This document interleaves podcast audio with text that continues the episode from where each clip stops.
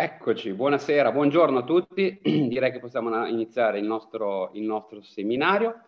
Allora, intanto faccio una, una breve presentazione del, del, seminario di oggi. Eh, intanto io mi chiamo Alessandro Lombardo, sono il direttore del Dipartimento Internazionale della compagnia Sibons. Ogni anno facciamo una conferenza, di solito ovviamente in loco, quindi solitamente a Milano, Oggi invece purtroppo per cause che potete conoscere ovviamente siamo costretti a farla da casa, però intanto riusciamo comunque ad avere tanti di voi che riescono a seguirci per, quel, per quello che sta accadendo, molti di voi staranno a casa, quindi eh, sarà un seminario molto utile, daremo idee di investimento, cercheremo eh, di potervi aiutare anche a capire quello che sta succedendo nei vari mercati. E, e quindi niente, io direi di iniziare, chiedo a Pier Sabato il mio collega di collegarsi, per Sabato della Valle, è il responsabile del, eh, dei mercati italiani, quindi lui si occupa dei contenuti del nostro, sito, del nostro sito. Ciao Pier Sabato. Buonasera, buonasera a tutti. Eh, che dire, mi chiamo Pier Sabato della Valle innanzitutto e sono il responsabile del, della gestione e dello sviluppo del mercato obbligazionario presso la compagnia Seabonds, prettamente per quanto riguarda il mercato municipale e corporate. Mi occupo di analizzare quotidianamente le nuove missioni, controllare il nostro database al fine di offrire le informazioni più precise e attendibili e inoltre di fornire tutta la documentazione necessaria laddove possibile. Controllo quotidianamente anche la nostra sezione delle news finanziarie e tendenzialmente mi occupo anche di, di ricevere i feedback dai nostri clienti al fine di migliorare la piattaforma. A tal riguardo, infatti, eh, sarà mia premura e mio piacere, laddove possibile, contattare ognuno di voi al fine di ottenere dei feedback, ottenere dei pareri, eh, qualsiasi cosa necessaria per poter migliorare la nostra piattaforma e renderla più consona alle esigenze di ognuno di voi. Riguardo il seminario di questa sera, invece, per qualsiasi domanda, dubbio o perplessità, eh, vi invito a scriverla in chat, in quanto io mi occuperò di moderare la chat e cercherò di sottoporre tutte le domande ai, agli speakers. Ovviamente per questioni di tempo gli speakers cercheranno di rispondere più domande possibili, ma non a tutte. L'importante è ricevere delle domande che siano attinenti alla, all'argomento del dibattito. Per tutto il resto vi auguro un buon ascolto e passo la, la parola ad Alessandro. Perfetto, grazie mille Pier. Allora, io direi di iniziare subito con il nostro amico, cliente, giornalista finanziario, la nostra superstar Lorenzo Raffo. Buonasera. Buonasera, se siete Buon... eh, come superstar Vabbè, mi io, insomma, ecco. Mi sembra il minimo, dai, sei ormai Vabbè, da, andiamo subito alla sostanza, eh, grazie, eh, andiamo subito alla sostanza. Allora, andiamo subito alla sostanza. Allora, allora io eh, eh, ho preparato un documento eh, che tu mi aiuterai a, a, a, far passare in maniera tale che forniamo dei dati evidentemente eh, diciamo i più vicini possibili alla realtà. Perché più vicini possibili alla realtà? Perché qui la realtà sta cambiando di ora in ora, di giorno in giorno. Se noi avessimo fatto questo evento lunedì vi avrei detto delle cose, martedì vi ho detto delle altre cose, oggi sostanzialmente siamo in una situazione di nuovo eh, abbastanza, abbastanza differente. Lorenzo, vedi la schermata? Vedi la presentazione? Sì, sì, vedo tutto bene, grazie. Vedo tutto Eccola qua. Perfetto. Poi allora, per i bond, eh, Lore, poi per i bond li vado a prendere su un file Word e andiamo a vederli più tardi. Certo, perché poi abbiamo previsto anche di vedere dei bond che abbiamo scelto naturalmente fra i 10.000 eh, possibili e fra i tanti con cui operiamo eh, quotidianamente. Allora, eh, rendimenti a confronto, passiamo subito alla prima, che in realtà devo dire non è già più valida in questa tabella. Io vedete, lo prevedevo, infatti avevo indicato ore 10 dell'11-11 perché sapevo che alcuni di questi dati sarebbero cambiati eh, con il passare delle ore e con il passare eh, delle giornate. E in particolare che cosa è successo? È successo che il decennale italiano eh, che alle ore 10 dell'11-11 ehm, eh, aveva uno yield, un rendimento dello 0,64, oggi lo troviamo allo 0,64. Movimenti abbastanza significativi sono visti oggi anche su altri europei, eh, ma anche sul Bund, ma eh, io il Bund non l'ho indicato, ho indicato invece questo valore medio del decennale dell'Eurozona negativo meno 0,17 perché secondo me è il, il, punto di riferimento sul quale bisogna ragionare quando eh, si parla di bond europei. Quindi vedete come questo spread fra Italia, oggi 0,64, e la media del valore dell'europeo è piuttosto forte e quindi tendenzialmente ci fa pensare ci sarà una compressione eh, nella direzione evidentemente, di, eh, non dico negativa, andare il decennale italiano verso il negativo, ma certamente un'ulteriore corsa rispetto a quello che avevamo visto. Il vero movimento lo si è visto invece sul bond decennale USA che eh, complici vari fattori eh, politici eh, ma anche economici improvvisamente eh, fra lunedì e martedì è passato allo 0,96, oggi, oggi è allo 0,93%, eh, quindi un movimento particolarmente significativo che a mio giudizio eh, va valutato eh, attentamente. Ho voluto mettere, siccome facciamo un'analisi di rendimento, ho voluto mettere anche che cosa rende oggi l'azionario però naturalmente eh, eh, considerando che eh, a, a, fine anno le indicazioni relative ai dividendi azionari 2020 distribuiti nel 2021 non sarebbero attendibili, sono andato a prendermi i valori, una media dei valori degli ETF relativi a tutti questi sottostanti indicati.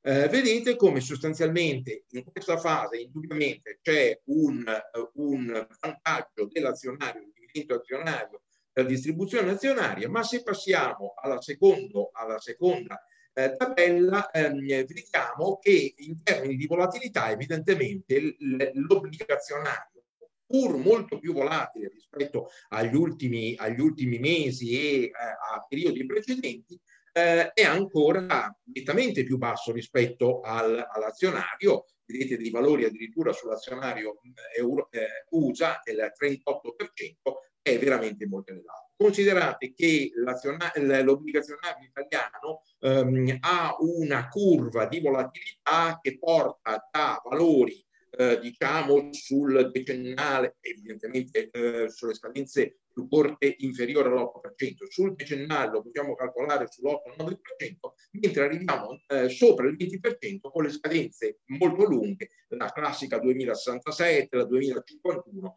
che evidentemente molti di voi conoscono. Quindi sostanzialmente la situazione è una situazione diciamo di incertezza, nel senso che abbiamo rendimenti ehm, dell'obbligazionario in fase evolutiva, ma abbiamo mediamente una volatilità inferiore.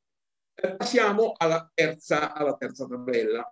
Allora ho voluto mettere a confronto l'andamento degli, eh, del, del, valore medio degli AI nel, nel, nel 2020, eh, naturalmente a yield in dollari come indicato, perché questo è stato il settore dove si è visto veramente il terremoto. Eh, siamo partiti a gennaio da un 5,2%, siamo arrivati a marzo a un 11,4%. Un movimento violentissimo che devo dire avevo già riscontrato in passato, ma in, in, in fasi molto particolari dei mercati, um, poi una contrazione e adesso probabilmente se avessimo il valore, non possiamo naturalmente averlo di novembre, ma le prime indicazioni dicono che siamo scesi sotto il 5% di rendimento del settore AIL, anzi forse addirittura più che sotto del 5%. E infatti una delle indicazioni che arriva al mercato in questa fase è state attenti con gli yield statunitensi, che sono diventati un asset, diciamo, strutturalmente rischio.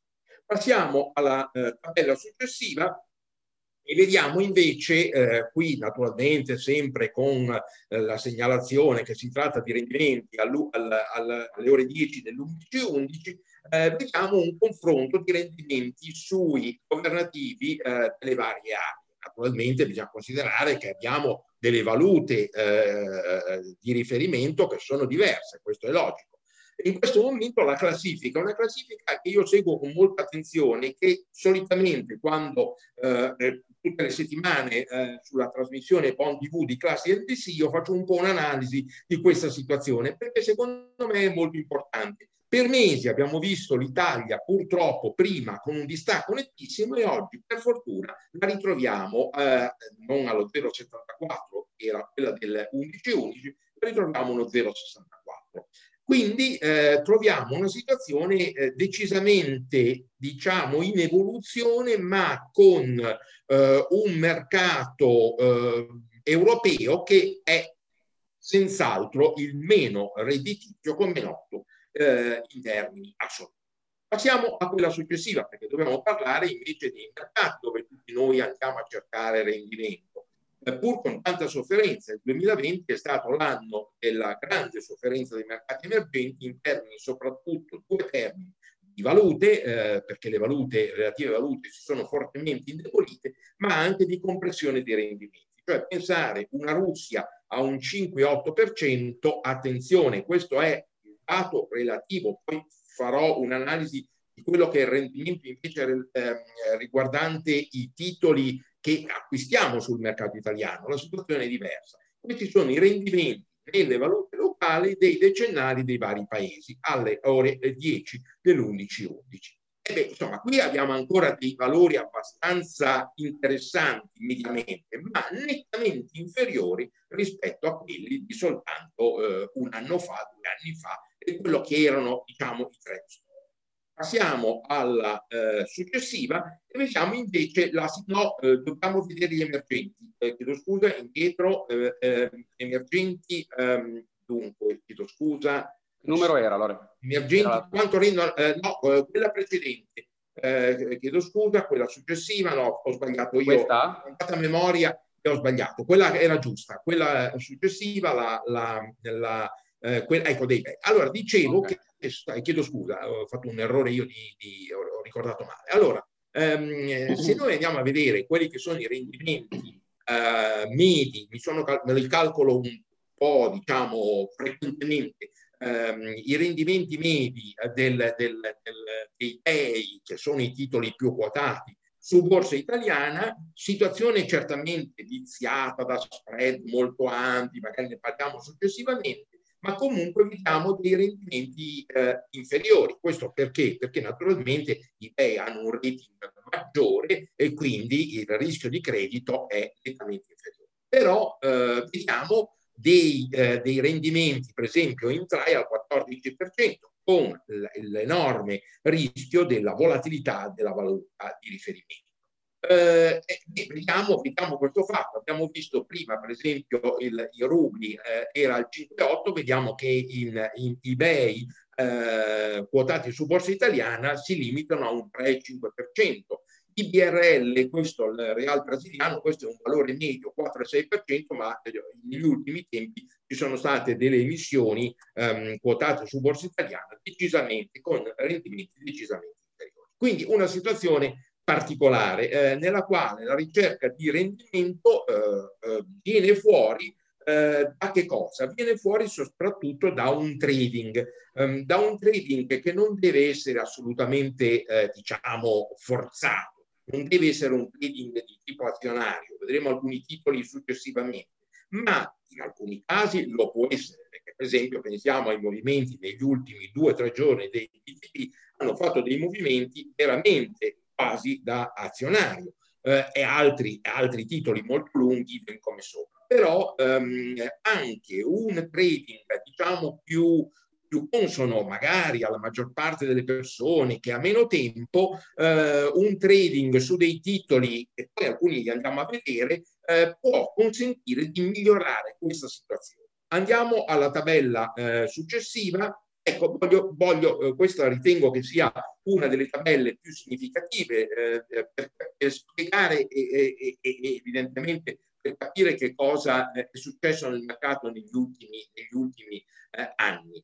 Vedete, questa è la compressione dei tassi eh, brasiliani. Nel, nel 1999 erano al 43%, guardate questa discesa. Oggi siamo al 2%. Il 2% era un rendimento, era un tasso da eh, un tasso, chiedo scusa, era un tasso da eh, sistema europeo, unitamente dal sistema europeo anti-crisi, ehm, anti tutto quello che è successo, prima di tutto quello che è successo. Quindi sostanzialmente c'è anche su questo fronte un movimento di compressione talmente violento da eh, mettere in difficoltà molti investitori, perché se poi consideriamo a tutto questo anche il fattore valutario, che ci sono molte persone che dicono io in questo momento l'obbligazionario l'ho messo da parte, non mi interessa, ma fanno un errore perché? Innanzitutto perché nelle prospettive 2021 probabilmente questa situazione già cambierà e eh, in maniera favorevole,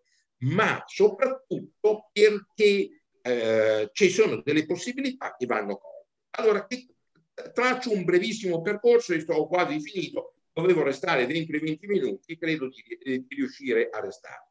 Allora passerei ai tre grafici successivi, che sono dei grafici, ah beh no, chiedo scusa, eh, c'è ancora questa c'è ancora questa tabella che è molto importante, è quella relativa evidentemente all'andamento delle valute. Eh, ho voluto calcolare la situazione eh, delle singole valute massime e minimo rispetto all'euro naturalmente ehm, e un valore medio, un valore medio negli ultimi dieci anni. Eh, tutti questi valori massimi e minimi si riferiscono a questo periodo e vedete per esempio come eh, sterlina, eh, dollaro australiano, rublo russo e lira turca abbiano registrato i minimi proprio nel 2020, il che conferma quello che stavo dicendo, cioè è una situazione assolutamente anomala che dovrà ritrovare equilibrio nel corso dei prossimi, non dico mesi, ma quantomeno. Lorenzo, io abito in Russia, come sai, e da quello che ho capito, tantissime banche, tra le più importanti, adesso con il rublo sono attivissime come quasi non mai.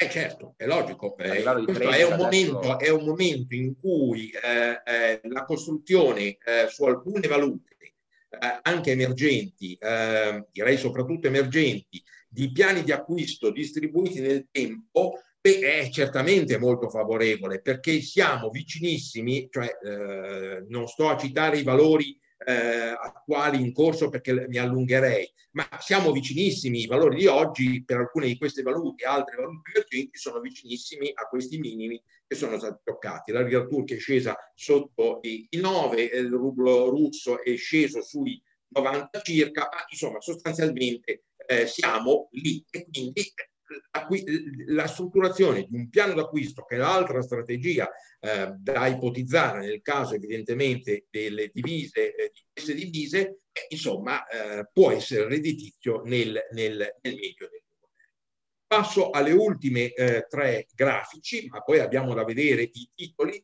Allora, questi grafici sono semplicemente, questo è il grafico relativo al, al BTP 2067 e dimostra come una strategia di trading seguendo alcuni indicatori, parametri molto, molto, molto conosciuti, eh, può portare effettivamente a un rendimento, a un rendimento nettamente superiore rispetto a quello che oggi è il rendimento ehm, nominale, diciamo, del, del, del decennale italiano, così per tutti tanti altri.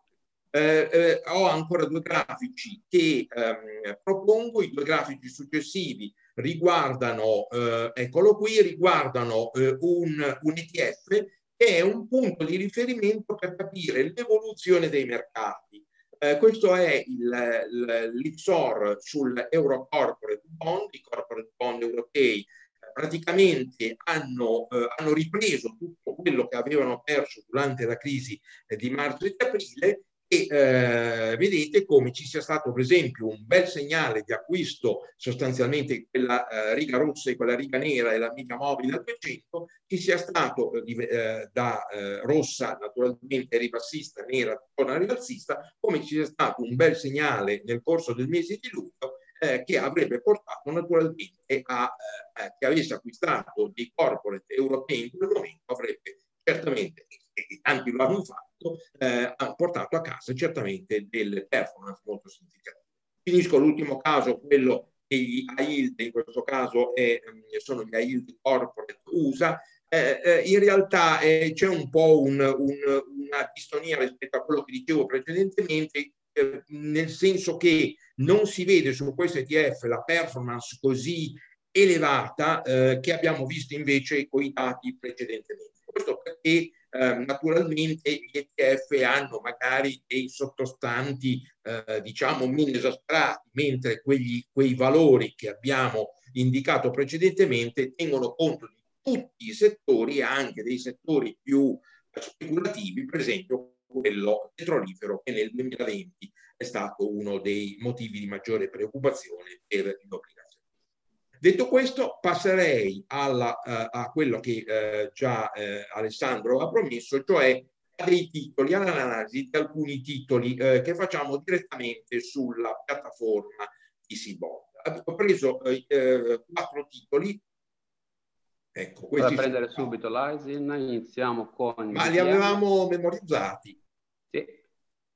Perfetto. Eccolo qua. Eccolo qua. Allora, questo è un titolo, per esempio, eh, passiamo sul grafico, è un titolo, eh, vedete, è un titolo, eh, io lo metterei a tre anni perché è molto significativo, è un titolo eh, che va molto bene per un trading estremamente prudente eh, ma anche per un, trading, per un posizionamento di lungo termine. Eh, certamente ha avuto delle fasi eh, di pesanti correzioni, ma diciamo distribuite nel tempo. Eh, consideriamo eh, che qui appunto abbiamo un periodo a tre anni. Eh, quindi sfruttando certe, certi, certi momenti di forte difficoltà di questo titolo dovuti a fattori sia eh, dell'emittente sia a fattori di mercato. La prima, eh, quel, quel, quel, eh, fortissima discesa eh, che si era realizzata nel 2018 era dovuta a difficoltà eh, dell'emittente, diciamo alla crisi del settore eh, bancario e quindi a difficoltà, e, e mentre l'ultima, quella di marzo, naturalmente dovuta alla crisi dei mercati Um, questo titolo è quotato uh, sostanzialmente sulla, uh, solo sulla borsa italiana, uh, ma diciamo è, ha spread interessanti, è molto, è molto trattato ed è un titolo col quale si può agire molto bene nella, nella, nella, nella strategia che avevo indicato. Un secondo titolo, lo andiamo a prendere, è quello di un, di un perpetual un perpetual con una cedola molto bassa. Eh, evidentemente non andiamo a cercare eh, il rendimento cedolare, andiamo a cercare i, i, movimenti, i movimenti più accentuati e vedete già che su una periodicità, eh, questo è un titolo, ehm, questo è un titolo ehm, non molto, non molto, eccolo qui perfetto, non è molto... Anni nuovo Perfetto, vedete come sostanzialmente ci sia stata per esempio una fase da gennaio 2019 a gennaio del 2020 di continuo incremento della quotazione e si stia oggi eh, ripresentando una forma grafica sostanzialmente abbastanza simile. Questo adesso eh, pass- quota sui 86 e 6, 89, c'è un bel distacco tra il biglieto comunque.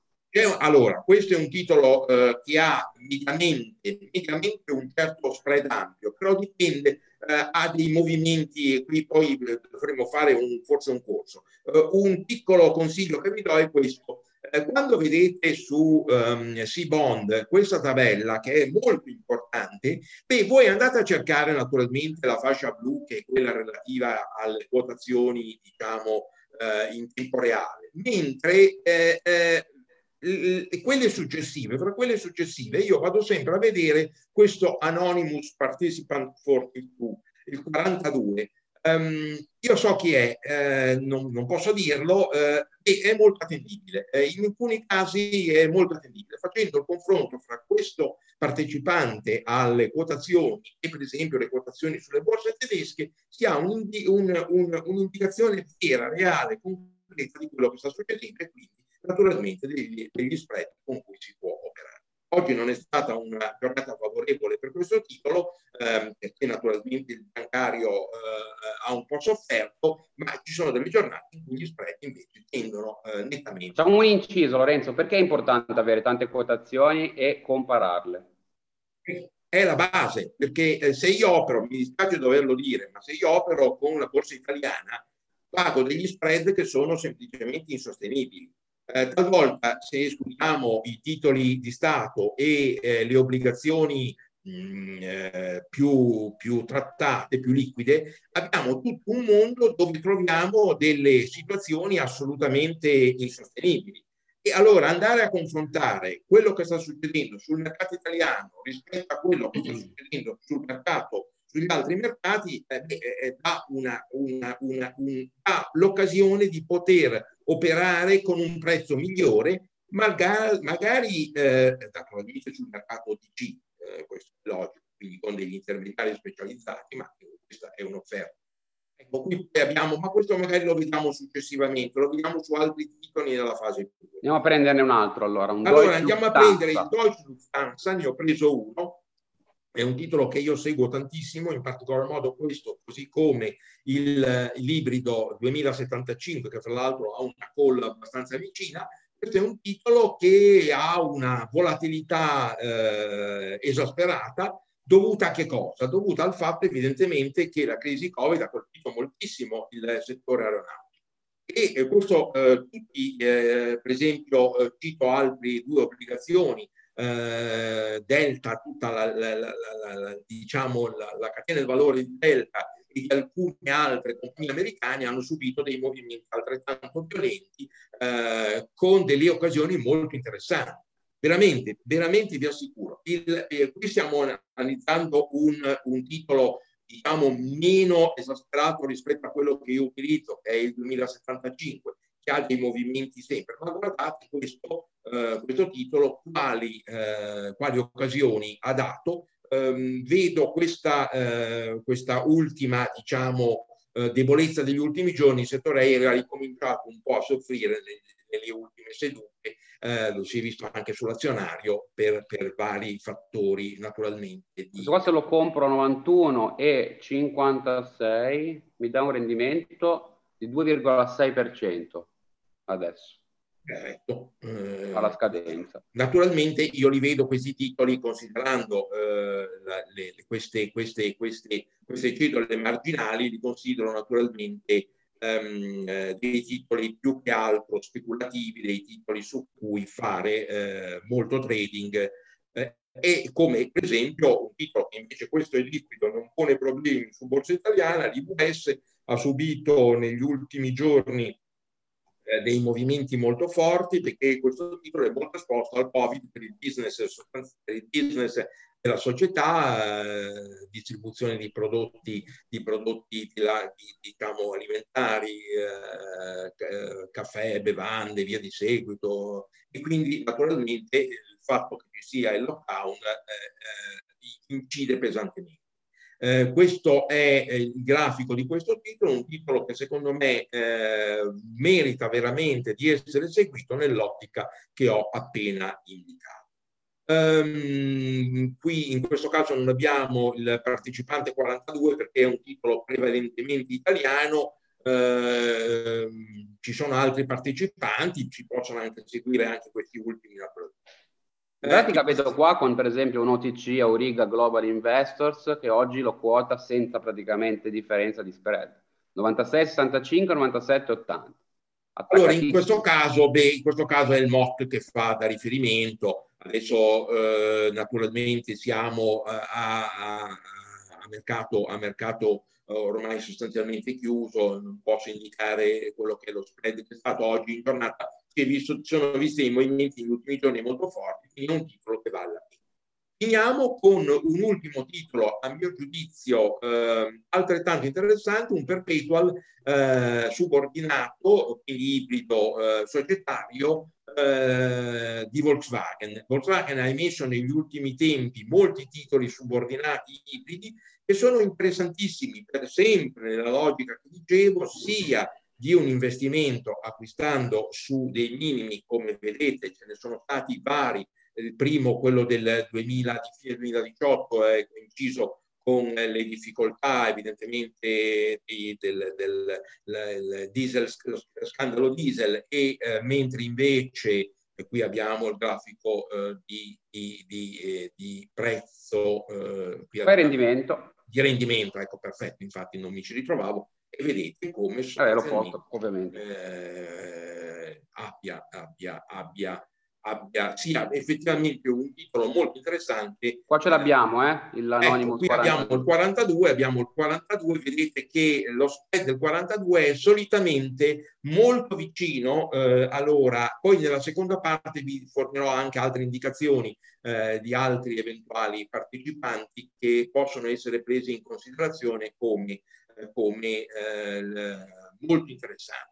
Eh, magari è il caso di spiegare, io ho finito di spiegare il perché della, della, della parte azzurra e la parte bianca.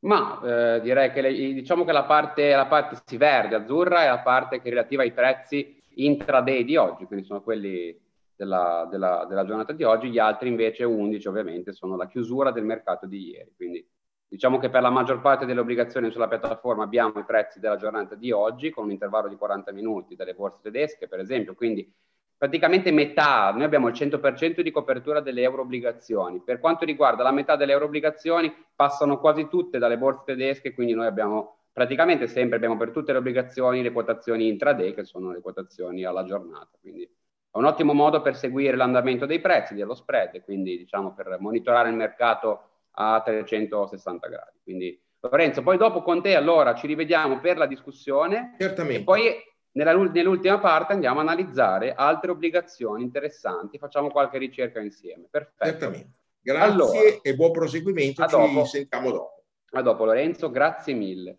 Adesso chiedo a Luca Banti, che è un consulente finanziario di, di Banca Generale, di connettersi, così cominciamo la sua presentazione. Luca. Mi sentite? Perfetto, eccoti qua, perfetto. Perfetto. Allora, direi che ti puoi, puoi presentarti intanto Luca. Così sì, almeno... buonasera a tutti, grazie Alessandro per avermi invitato nuovamente quest'anno in questa veste un po' diversa da quella dell'anno scorso. Eh, però diciamo il, il, momento è quello che è e quindi eh, ci dobbiamo adattare. Eh, non è facile parlare dopo un intervento così preciso e, ehm, e dettagliato di, di, di, Lorenzo Raffo. Comunque io ecco, vorrei ehm, soffermarmi su eh, guardare cosa è successo da eh, febbraio, quindi dal, dal 20 febbraio, da quello che è stato i massimi di mercato di circa la, la, la, la, fine di febbraio fino eh, ad oggi, passando naturalmente per quelli che sono stati i minimi e gli eventi diciamo più, più nefasti a livello di prezzo del, che si possono identificare nel 18 di marzo.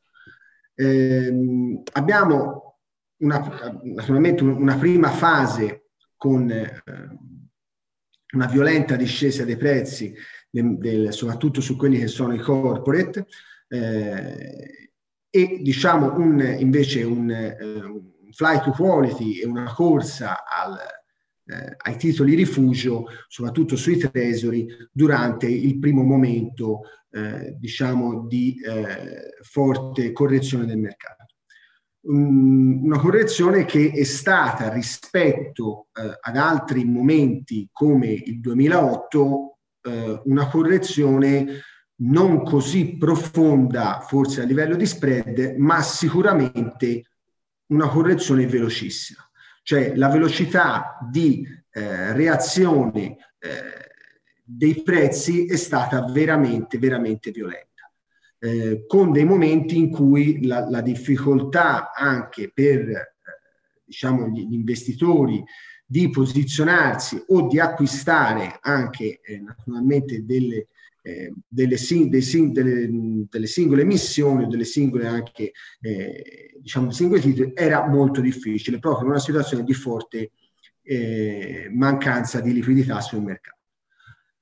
Tutto questo eh, diciamo ehm, memori anche di un, eh, di, di un passato dove gli interventi delle banche centrali sono stati sicuramente più tardivi, in, ecco, in questa particolare eh, congiuntura dovuta al Covid, dovuta appunto alla pandemia, le banche centrali sicuramente si sono mosse con una maggiore velocità e anche con un'entità dei, dei singoli interventi sia da parte della Fed eh, e anche poi da parte della, della Banca Centrale Europea senza entrare in, eh, naturalmente in situazioni contingenti e particolari di eh, eh, diciamo di, eh, ricordo il, il, la famosa espressione della Lagarde abbastanza discutibile che appunto ha creato panico, forse anche occasioni. Comunque, diciamo, la, eh, l'intervento della Fed e poi della Banca Centrale Europea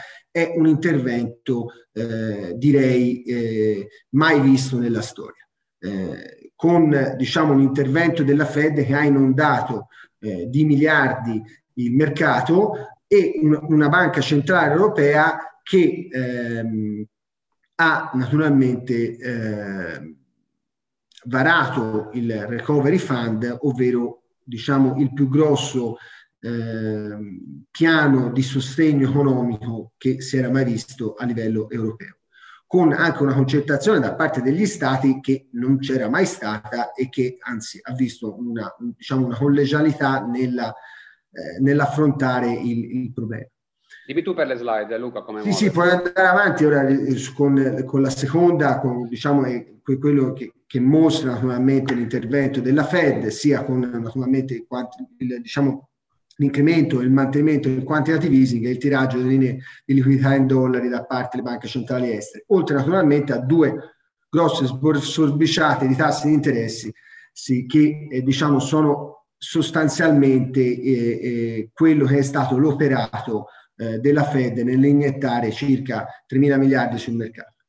La Banca Centrale Europea poi, come ho detto, appunto, puoi andare avanti, ha naturalmente varato il, sì, sì, il Recovery Fund, quindi diciamo quello che è naturalmente, ora qui vabbè, si vede quello che è naturalmente graficamente eh, l'intervento delle banche centrali europee.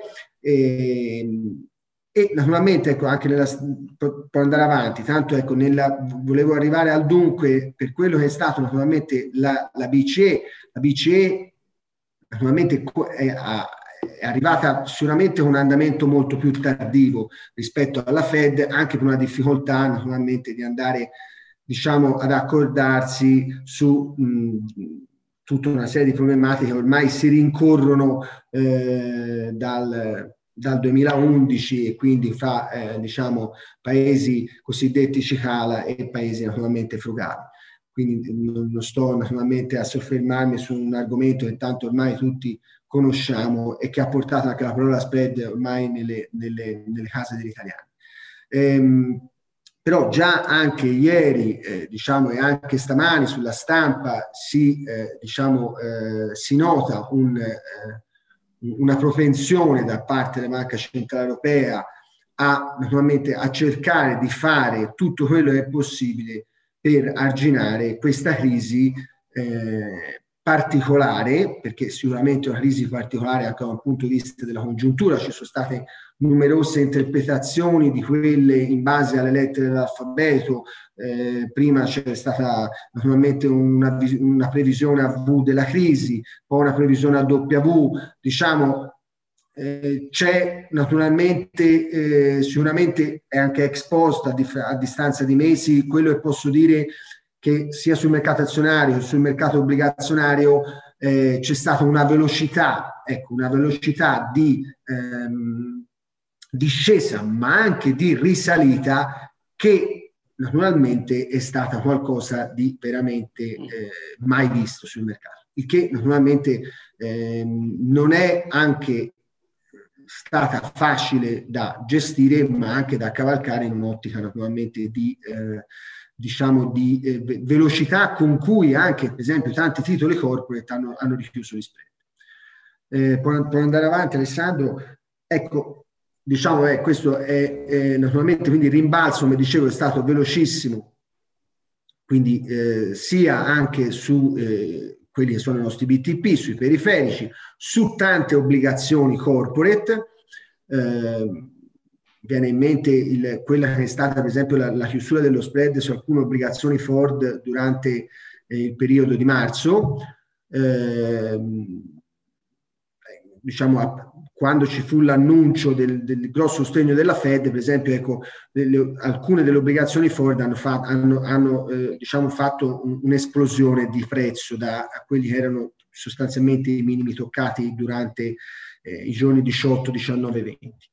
Ci sono dei mercati che non hanno ancora, eh, diciamo come giustamente diceva il dottor Raffo, non hanno ancora eh, ripreso e espresso quel rimbalzo che hanno fatto altri mercati come la Hild eh, statunitense che sicuramente diciamo siamo su dei rendimenti 4,60, 4,80 e che è sicuramente eh, un mercato che ha, che ha già recuperato molto. Sicuramente i mercati delle obbligazioni in valuta eh, diciamo esprimono ancora de, delle, delle, grandissime potenzialità di rendimento di upside. Ci sono, ecco, puoi, puoi andare avanti Alessandro, ehm, ancora e poi diciamo voglio arrivare a quelle che sono le, le, le possibilità e pu- puoi andare eh, Alessandro, eh, ecco, di, di quelle che possono essere alcune eh, aree, sacche di mercato nelle quali si può trovare valore. Ehm, sicuramente, eh, diciamo, l'obbligazionario corporate, il, per esempio il, il, l'ETF l'Xford Corporate prima citato dal dottor Rafo è, è diciamo, un ETF che ha avuto un, un, movimento molto violento di rimbalzo, ma un ulteriore movimento da, già da, da, dalla prima metà di luglio e, e diciamo che ehm, è ancora molto comprato in relazione naturalmente al, eh, all'intervento naturalmente a, e alle promesse di intervento, agli obiettivi che eh, diciamo la GARD, BCE e il Recovery Fund stanno ehm, prospettando sul mercato europeo. Quindi sicuramente in un'ottica anche di diversificazione del rischio, di non esposizione in un portafoglio ad una eh, ad una concentrazione di asset eccessivamente rischiosi nel, per quello che riguarda la parte obbligazionaria, eh, il corporate eh, diciamo investment grade, il corporate eh, europeo eh, è sicuramente eh, può essere allettante, può essere una, eh, una, un asset su cui andare a suddividere una parte di quello che è un portafoglio obbligazionario.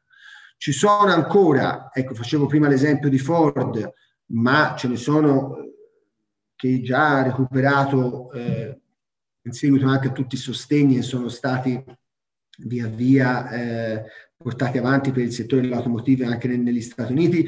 Ci sono molti, ancora ci sono molte obbligazioni che sono state down degradate, ma che sono naturalmente, che rappresentano delle obbligazioni, ehm, diciamo, di società che hanno dei business importanti, solidi, e come si diceva nel 2011, che tendenzialmente hanno anche una struttura di too big to fail, che sono i fallen angels e che diciamo, possono essere interessanti perché incorporano dei prezzi e quindi dei rendimenti molto interessanti e che ancora non hanno recuperato eh, sicuramente in settori che possono essere quei settori che borsisticamente negli ultimi tre giorni mh, il mercato ha cominciato a ripremiare, quindi il travel, leisure, quello che può essere naturalmente il, ehm, diciamo anche set, il, eh, settori come l'oil and gas,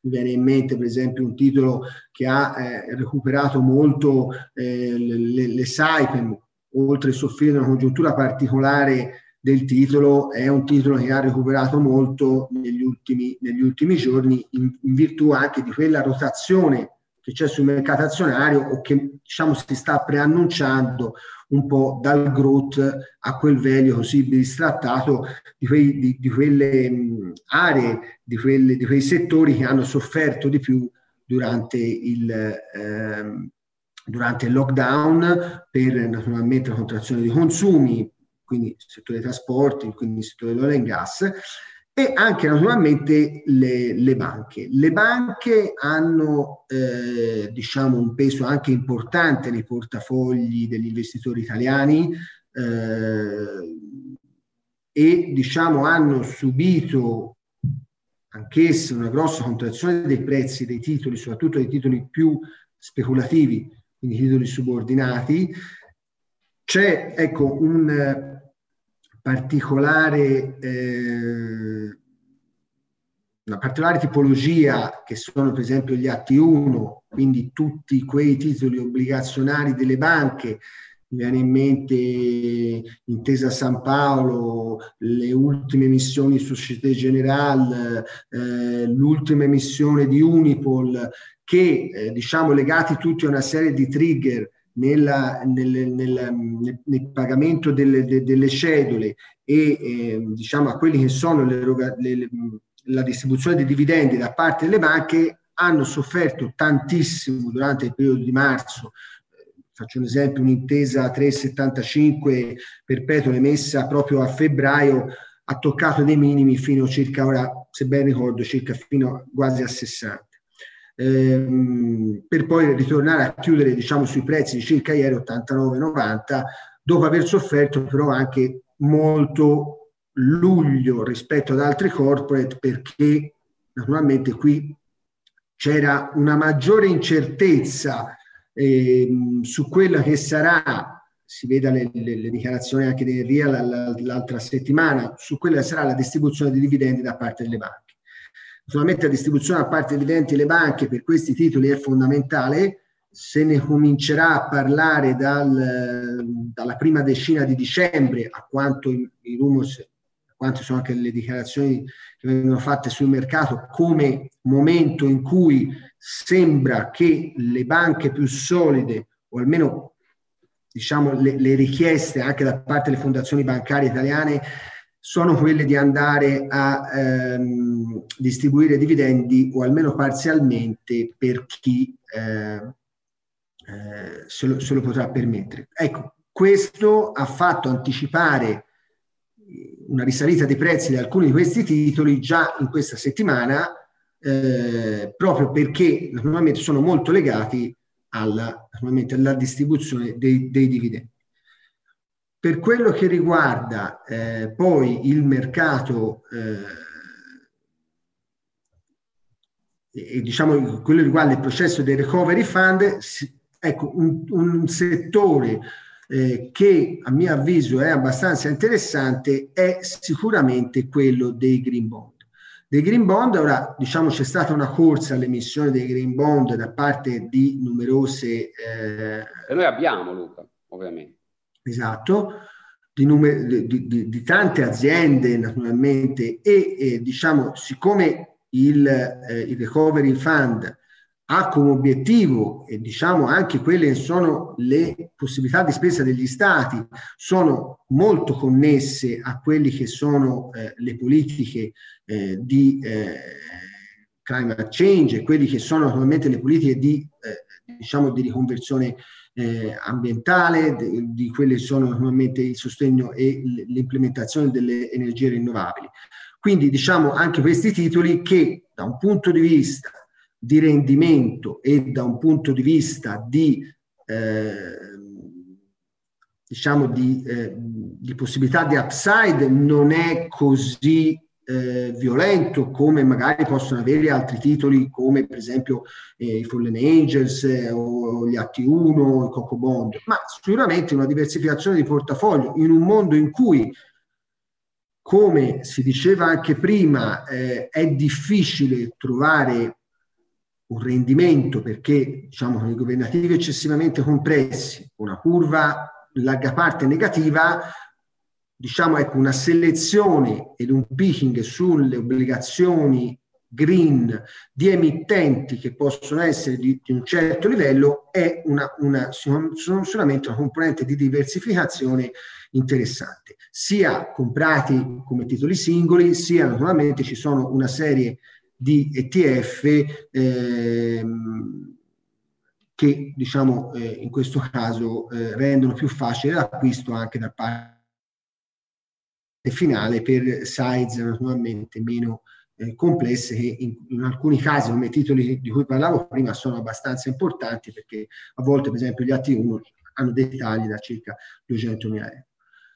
Sicuramente ecco, non, eh, non, mi soffermo su quello che riguarda il, eh, il mercato dello, dello, dell'obbligazionario emergente in valuta locale perché nell'intervento precedente è stato eh, diciamo, affrontato in maniera, eh, oserei dire, perfetta, perché eh, diciamo, eh, è stato evidenziato che sicuramente ci sono delle possibilità, chiaramente anch'io le vedo in un'ottica di, di piano d'accumulo o di entrata graduale, perché diciamo ci sono dei fattori. Uno, uno per tutti, naturalmente sono le, le, obbligazioni, per esempio eh, in lira turca, che sono state molto gettonate dal, dal, dagli investitori italiani negli ultimi anni. E dopo le vedremo, tra l'altro, Luca con Lorenzo. Abbiamo deciso proprio di eh, fare una ricerca in lira turca.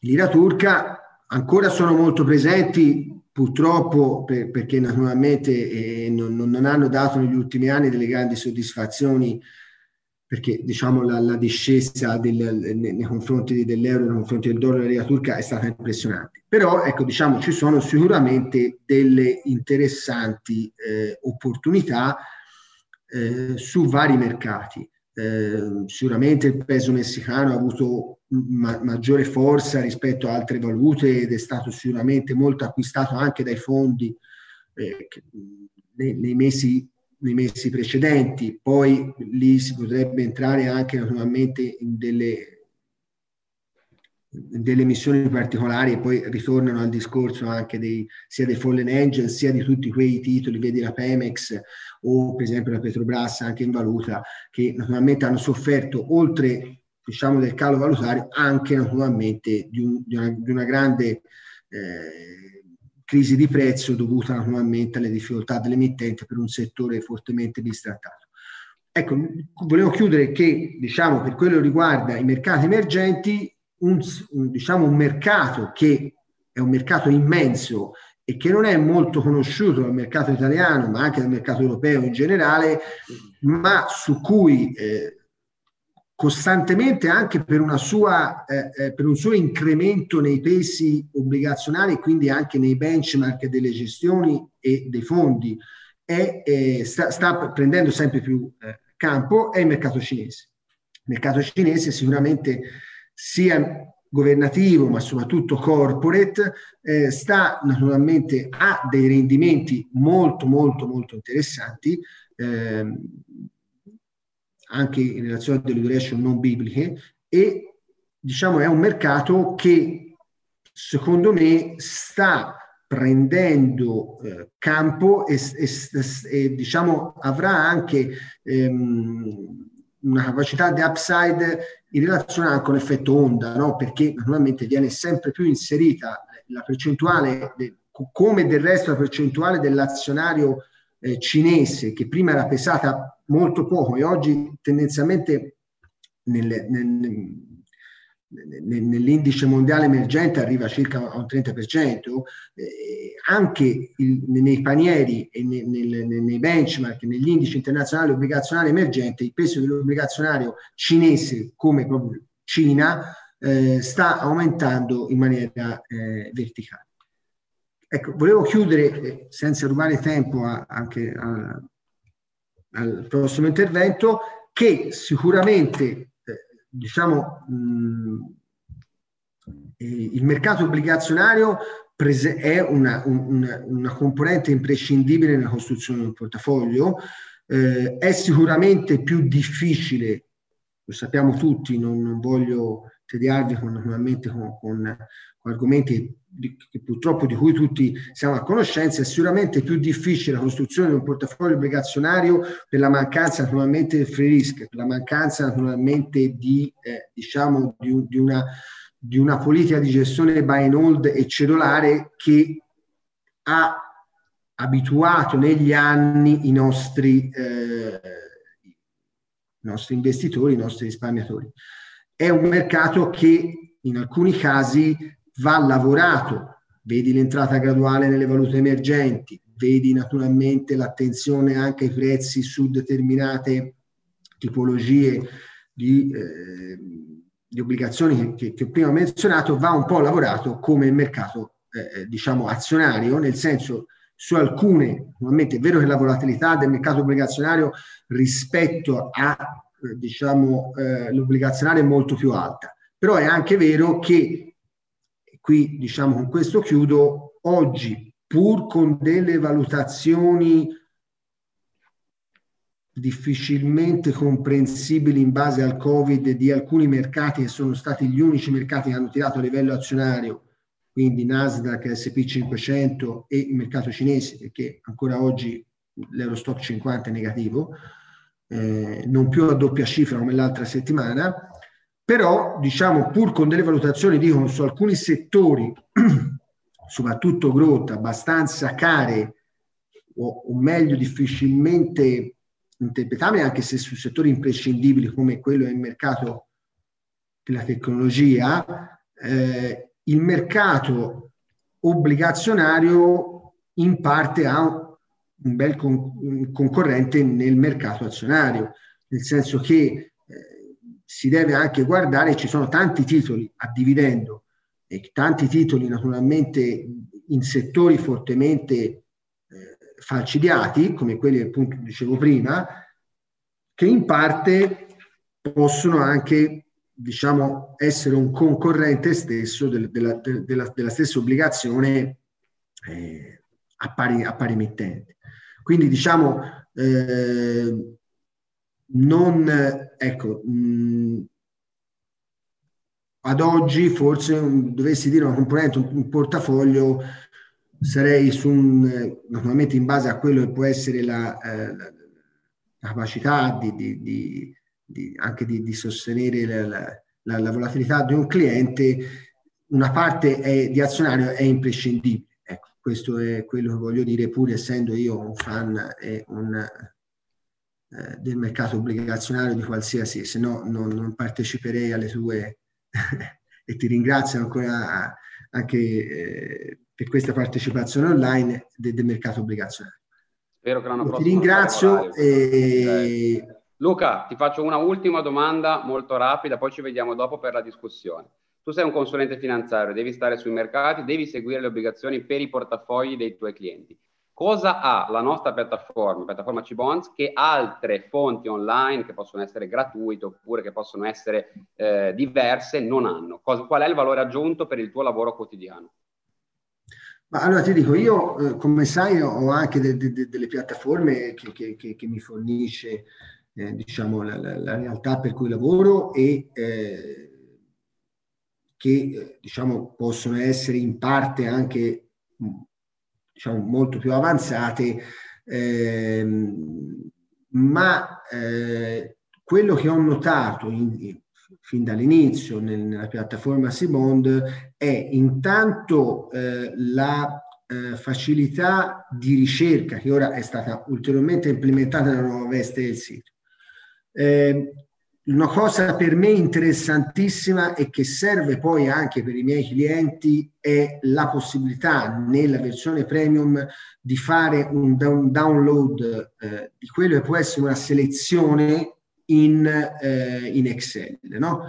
Quindi ehm, per poi naturalmente presentare o anche naturalmente lavorare e tenere diciamo un, una memoria di quello che può essere un eventuale asset o di quello che può essere un'analisi di portafoglio.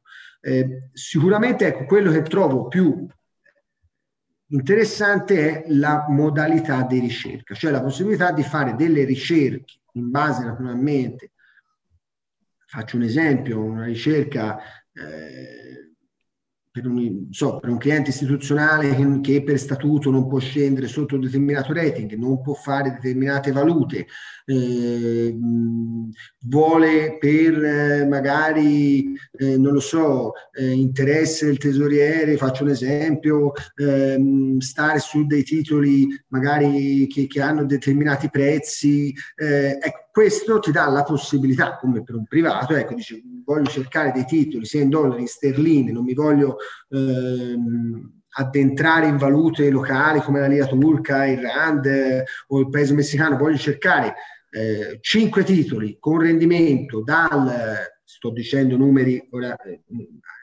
per fare un esempio, dal 2 al 3% in euro e in dollari con un merito di credito dalla eh, doppia B più fino alla fino alla, alla doppia.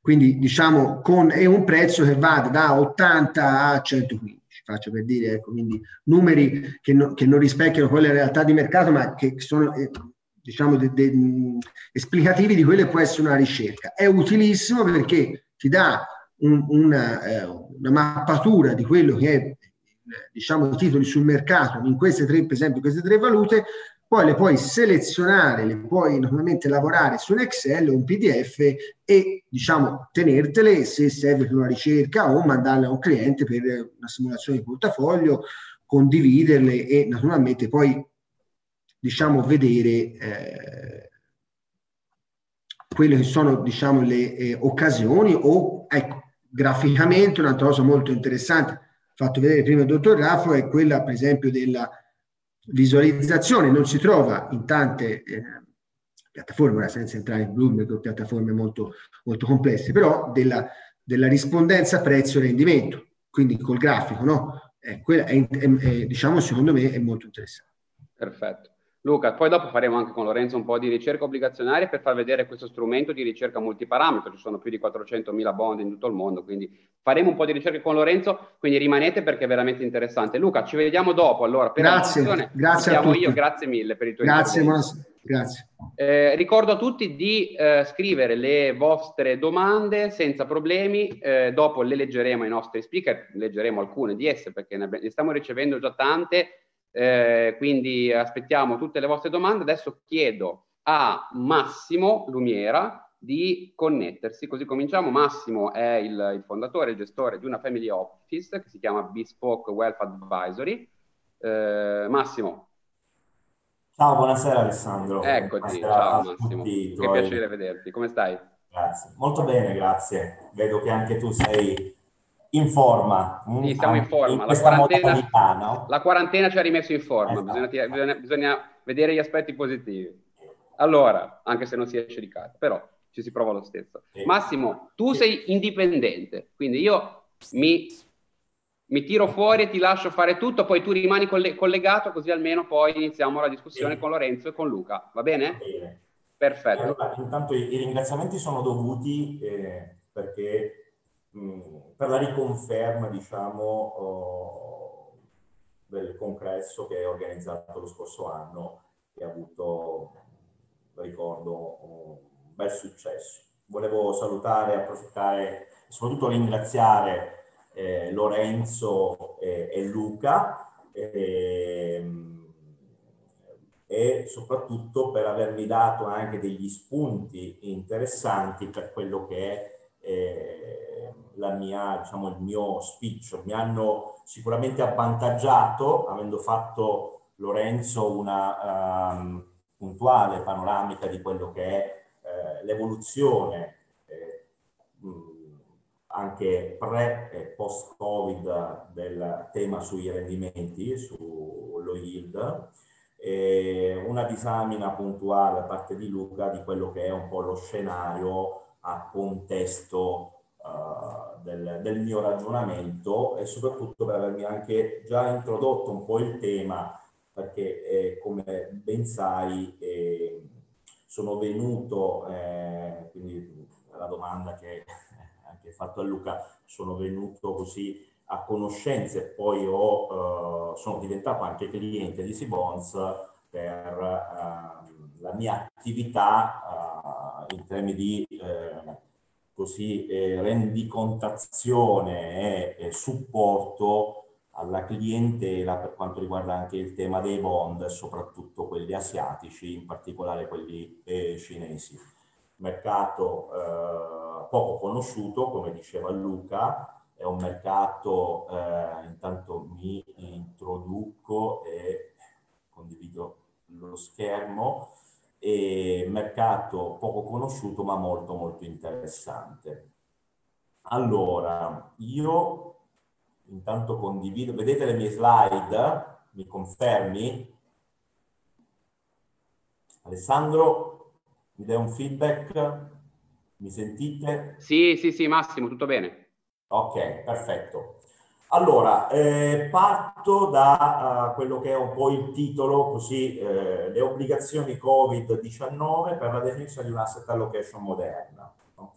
Eh, la mia uh, disamina vuole essere veloce, efficace, contestualizzando il mondo dei bond in quello che è eh, un contesto di asset allocation e quindi eh, di, di, di, portafoglio, anche perché eh, siamo di fronte ad una situazione eh, ancora, eh, possiamo dire, eh, di non normalità. Eh, il mercato negli ultimi 20 anni ci ha abituato sempre di più alla non normalità e siamo sempre alla ricerca di quella che è la nuova, nuova normalità. Quindi il Covid lo possiamo rappresentare eh, quello che è il cigno nero noto a tutti quando si parla di rischio, poi Taleb eh, ha fatto un bel, un bel approfondimento su quello che sono appunto gli eventi rari. Quindi da qui voglio partire perché? Perché il bond e quindi l'asset class obbligazione rimane comunque eh, una um, diciamo, portatrice eh, di valore anche dal punto di vista di riuscire a mitigare la rischiosità di portafoglio.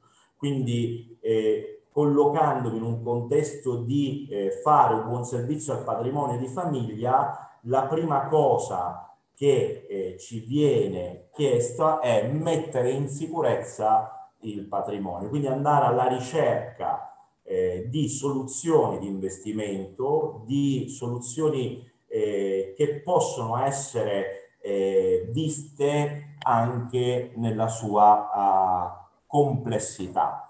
Quindi mh, generalmente come tutti, a tutti noti, a tutti noto, eh, la rappresentazione del rischio avviene attraverso questa campana eh, che ne evidenzia la distribuzione dei rendimenti nella, nella, nella storia. Ecco, quello che è successo con il Covid è l'evento estremo, no? quello che va oltre addirittura eh, il VAR, misura conosciutissima di catturare eh, la peggior performance, diciamola così, e addirittura si va poi oltre che quell'area eh, in eretto, che potrebbe essere una media di tutti i rendimenti eh, negativi non catturati dalla misura di rischio del VAR, che poi è il conditional VAR, e quindi noi eh, diciamo si, siamo eh, ritornati in quest'area eh, eh, dopo più o meno, possiamo dire, 12 anni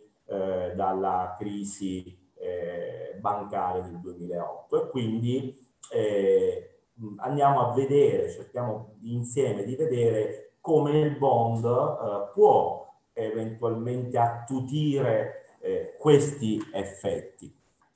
Ora, quello che voglio dire che attraverso appunto la costruzione di un portafoglio dobbiamo essere anche capaci poi di superare questi eventi, no? Quindi mi piace dire che una cosa è avere una buona idea di investimento e ce ne sono tantissime perché prese poi singolarmente eh, ex ante sono tutte delle buone eh, idee di investimento e come sottolineava benissimo eh, Lorenzo eh, siamo in un contesto di elevata incertezza che fa differenza con quello che può essere poi eh, elevato contesto di rischio, perché quando c'è del rischio siamo ancora, grazie a quello che vi presentavo prima, in grado di misurarlo e monitorarlo. Quando entriamo nell'area dell'incertezza vuol dire che c'è proprio poca storicità e quindi il mercato sperimenta eh, delle esperienze nuove e quindi una volta trovata la buona idea di investimento poi dobbiamo eh, eh, trarre il massimo no? eh, eh, potenziale da questa idea cercando anche di abbinarlo con altre idee e quindi da assemblatori capire effettivamente cosa eh, possiamo effettivamente eh, ehm, produrre dal mix di questa, di questa diciamo, di queste idee. Quindi un efficace processo di costruzione del portafoglio ha bisogno comunque di idee idiosincratiche, sempre in termini di rischio, che possono andare a mitigare ed eliminare quell'eccesso di eh, rischiosità che non avrebbe consenso da parte del mercato e quindi non troverebbe un ritorno in termini di redditività. No? È questo quello che appunto è la resilienza e trovare protu- protezione ai ribassi che consentono poi agli investitori di aumentarne i rendimenti senza assumersi dei rischi eccessivi. Ecco, questo è, è diciamo, il, il eh, punto di inizio. Il, a monte, a valle la clientela. Eh, prendo questa slide molto interessante dal mio punto di vista eh, che ha presentato Einaudi insieme a Intesa San Paolo nel loro eh, report annuale su quella che è la situazione del risparmio italiano per eh, così vedere come negli anni questo radar, quindi il puntatore del radar, si è sempre più spostato alla sicurezza. No? Sicurezza che cos'è alla fine? Non è altro che un insieme, possiamo dire, di misure previste per evitare, hm? per evitare che si verifichi un determinato evento. Quindi per me il bond ha questo senso, cioè il senso di mettere in sicurezza il patrimonio di famiglia, perché faccio prima prevenzione, che è diverso dall'accezione che diamo a protezione, che invece è un insieme di misure che sono finalizzate a limitare, cioè una volta che si verifica l'evento, attraverso la protezione cerco di limitare il danno. Vi faccio un esempio, riportando magari una metafora automobilistica, noi tutti conosciamo e abbiamo auto oggi molto sofisticate che sono dotate di due sistemi di sicurezza. Uno è chiamato ABS e uno è chiamato airbag. Ecco, nelle vesti di un portafoglio l'airbag è la sicurezza, perché io, eh, scusate, l'ABS è la sicurezza, perché in una guida eh, eh, mi aiuta a mantenere in rotta eh, la macchina, ma se l'ABS dovesse fallire perché c'è eccessiva velocità o perché comunque il percorso che sto percorrendo non è agevole, allora ecco che scatta la protezione e quindi se dovessi incappare in qualche incidente troviamo l'airbag che mi va a protezione della speranza che possa effettivamente proteggere la manifestazione del rischio. Quindi eh, cosa uh, succede? Succede che attraverso diciamo, un processo di allocazione ecco che le famiglie italiane ricercano sicurezza attraverso il mercato dei bond. Il mercato dei bond che è stato eh, eh, benissimo presentato dai, miei, dai, dai, dai, colleghi e quindi non ha assolutamente senso che io eh, dica eh, qualcosa in più perché è stato detto tutto. Solo che, diciamo, voglio aggiungere eh, la motivazione della selezione eh, del bond da parte delle famiglie la, eh, è dettata dalla ricerca di una cedola periodica. Okay? Ora, se facciamo mente locale a quello che è il contesto, soprattutto della nostra area, area euro, capiamo bene che le cedole praticamente latitano e quindi ci stiamo sempre spostando ad un contesto obbligazionario che quasi va nella direzione dell'azionario, cioè la redditività che possiamo estrapolare, estrarre dal mercato obbligazionario è sempre più legata all'oscillazione dei prezzi che ci stava mostrando e che eh, eh, dopo ci mostrerà Lorenzo. E quindi sempre più in un'ottica di trading, se vogliamo eh, dare anche questo tipo di accezione piuttosto che di buy and hold ma non tutto il mercato obbligazionario, come abbiamo visto, è, è diciamo, configurato alla stessa stregua. Ecco che allora un elemento che sempre ricalca in una logica di portafoglio quello che è la mitigazione del rischio è la correlazione, cioè quello che gli economisti ci insegnano che non esiste un pasto gratis, il pasto gratuito non esiste, tranne, dico io, nella diversificazione di Markowitz, dove abbiamo la possibilità, attraverso l'introduzione di questa asset class, di ridurre ancora di più la rischiosità, quindi la volatilità, senza andare a intaccare la redditività. Quindi è una formula quasi magica, ecco perché io ho scelto diciamo, l'idea poi di andare a operare una selezione eh, dei bond cercando di comunque tener conto di questi eh, benefici che possono arrivare.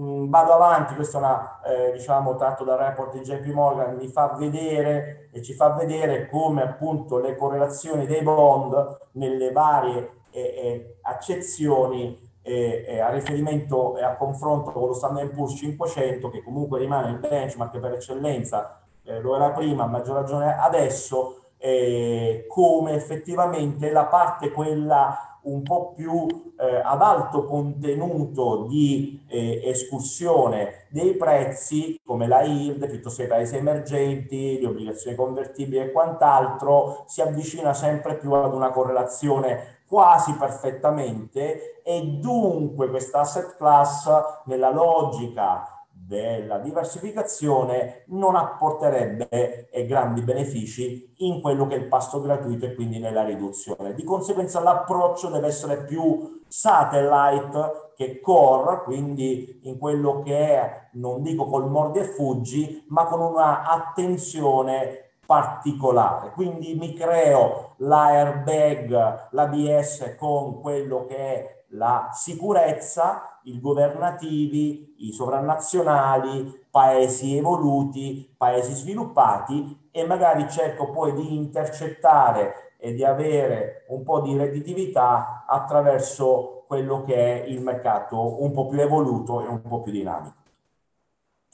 E è stato ampiamente detto come i rendimenti, prendendo a riferimento il T-bond americano a 10 anni, negli ultimi sette anni, quindi abbiamo una curva dei rendimenti al 31 di dicembre del 2013 contro 30 settembre 2020 abbiamo avuto questo diciamo flattening eh, dove i rendimenti addirittura a 30 anni eh, da 3,96 sono passati a 1,46 quindi 250 base point eh, di downside dei rendimenti. Potete capire bene se facciamo un eh, esercizio di moltiplicativo di quello che è la leva che amplifica il movimento dei prezzi e quindi faccio riferimento alla duration modificata, più o meno un trentennale governativo oggi ha un 16-17 punti percentuali, considerando gli ultimi anni è anche aumentata per la riduzione delle cedole, quindi dei rendimenti, la duration, quindi capite bene quali possono essere i potenziali eh, di guadagno guardando la parte eh, eh, lunga, lunghissima direi, eh, di questo. Quindi ho un mercato che a tutti gli effetti mi si sposta dalla parte breve alla parte lunga per cercare di cogliere dei rendimenti eh, eh, in capital gain, diciamo.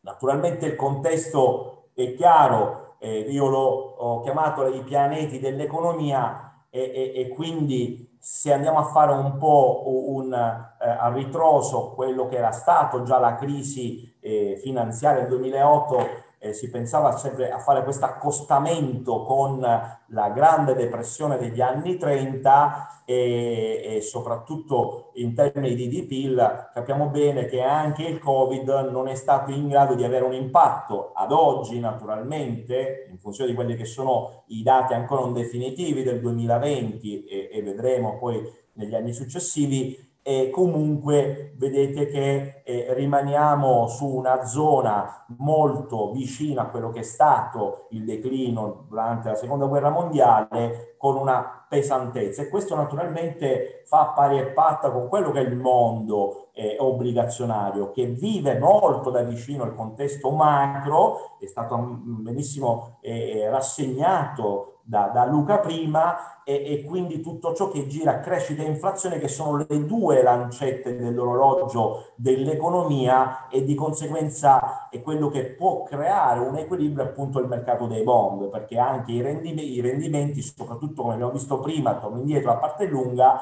non vanno altro che a sintetizzare quelli che poi sono questi satelliti e soprattutto delle aspettative inflattive di crescita economica. E quindi dobbiamo anche vedere poi i paesi e come si posizionano, eccetera.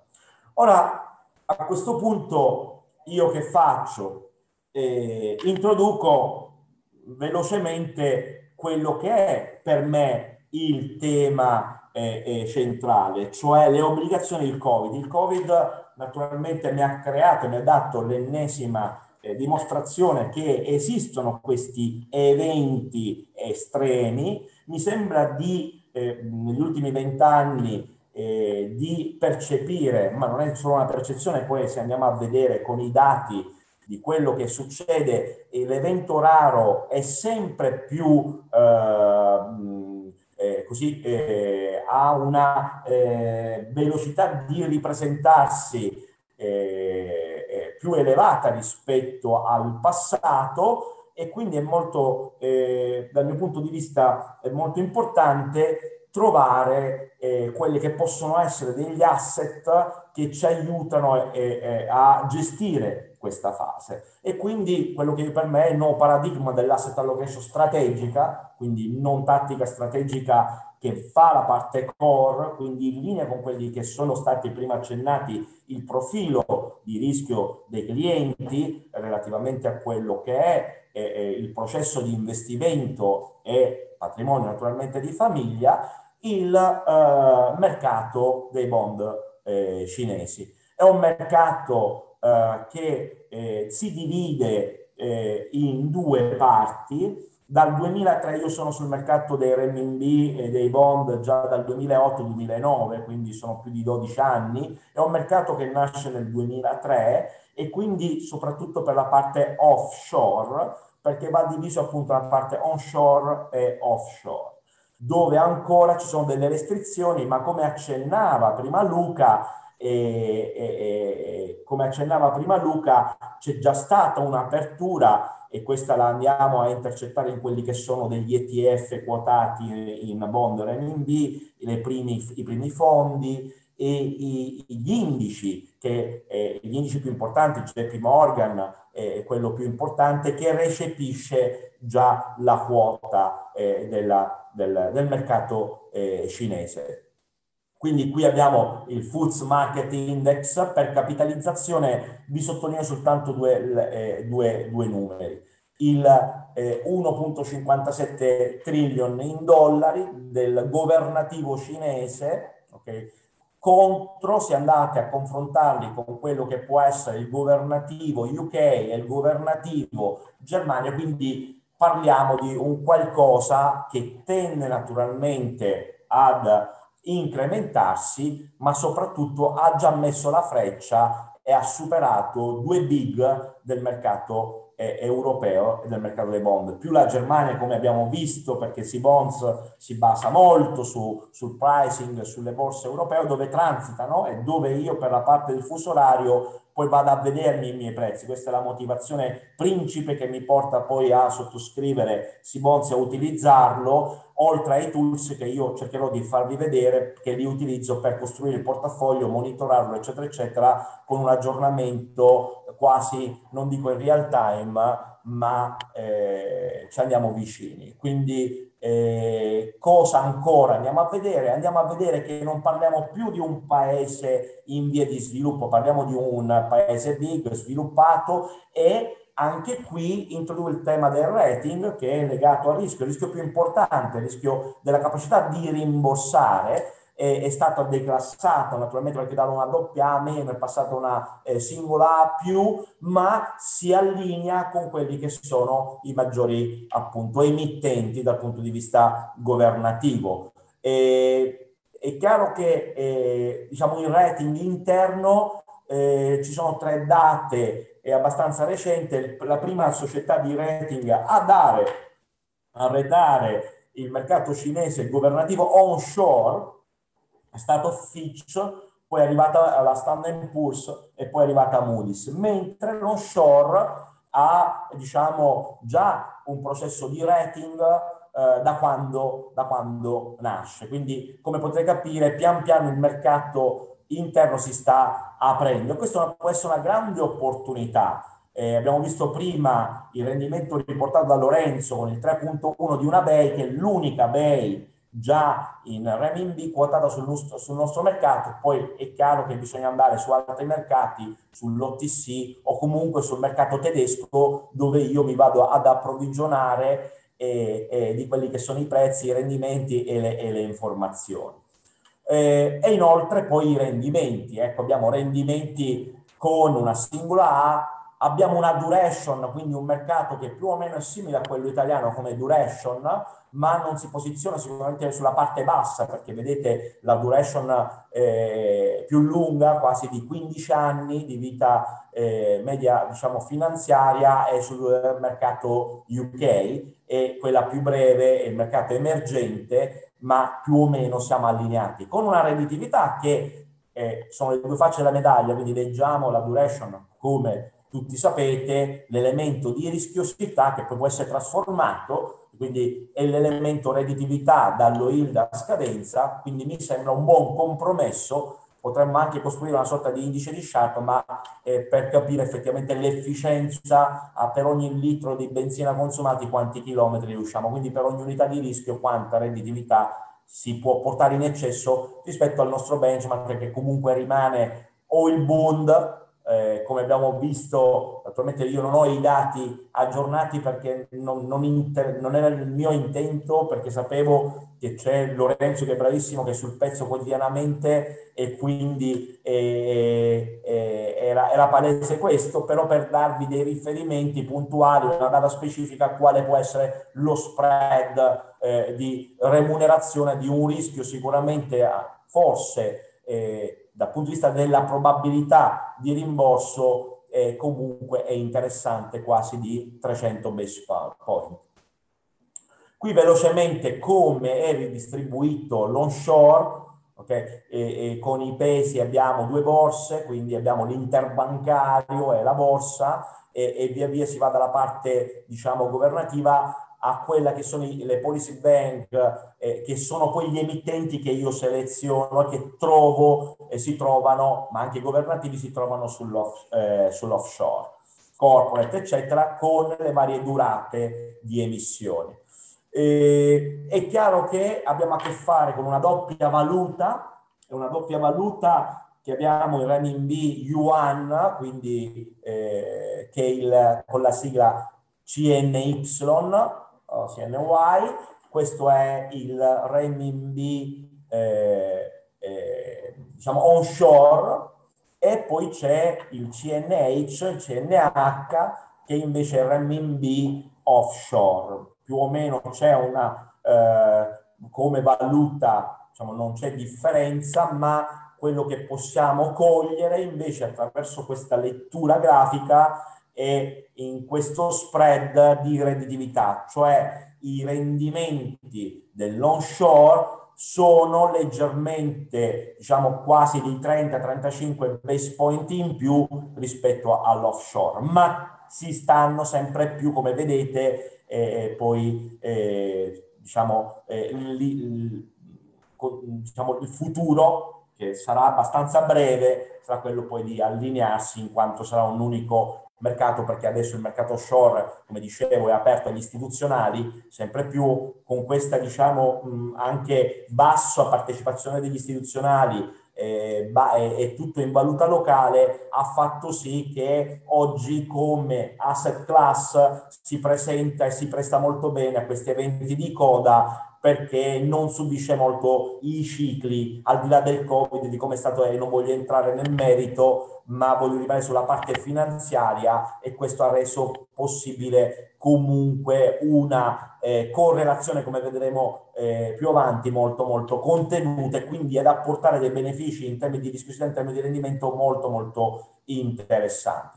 Qui da questa parte potete vedere il confronto tra il Treasury Bond americano a 10 anni 0,92, abbiamo visto prima con l'aggiornamento dei dati più o meno se non ricordo male, anzi eh, ho, ho, rubato una foto col mio cellulare quando ha mostrato i rendimenti e, e mi sembra di dire che è uno 0,96, quindi a stamattina, poi mi confermerà Lorenzo, alle 10 eh, di oggi eravamo a 0,96 contro naturalmente il 3,26, qualcosa, quindi ci siamo mossi veramente poco. Velocemente vi faccio vedere qual è. Questo è interessante perché ci sta eh, dimostrando questi grafici dove in verde leggiamo i rendimenti abbastanza stabili nel tempo, ma comunque con con una diciamo, eh, eh, eh andamento eh, eh, verso la convergenza, perché io immagino che prima o poi l'America e la Cina, che rimangono i due grandi poli e attrattivi e, e a livello economico troveranno convergenza. Quindi magari ci potrebbe essere, parliamo di non so quanti anni, un aggiustamento verso l'alto dei mercati diciamo già sviluppati, evoluti come l'America, con una convergenza verso il basso eh, dell'area Cina.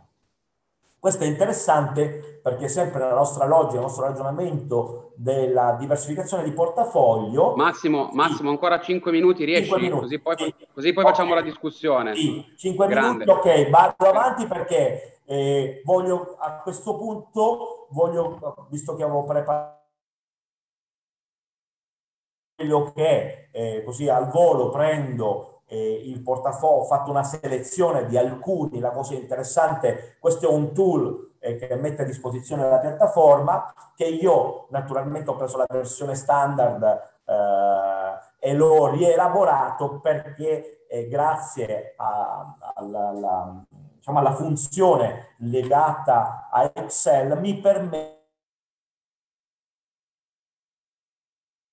di aggiornarmi il tutto. Eh, possiamo, poi ho la parte in dollari, naturalmente, la parte di, eh, possiamo prendere ad esempio un, qui vedete vi faccio vedere velocemente, quelli in CND sono onshore, poi ci sono Hong Kong che fa parte della parte offshore, XS eccetera eccetera, i vari ISIN, adesso giusto per farvi vedere, io poi mi vado a fare una selezione, magari mi, questo sono estratto di un portafoglio, dopo voglio farvi vedere due robe e ho finito. Quindi vado a prendere naturalmente con un copia e incolla, così vi do, cambiamo un attimo e ci eh, riposiamo. Allora mi faccio eh, l'autorizzazione, mi connetto con, con Alessandro.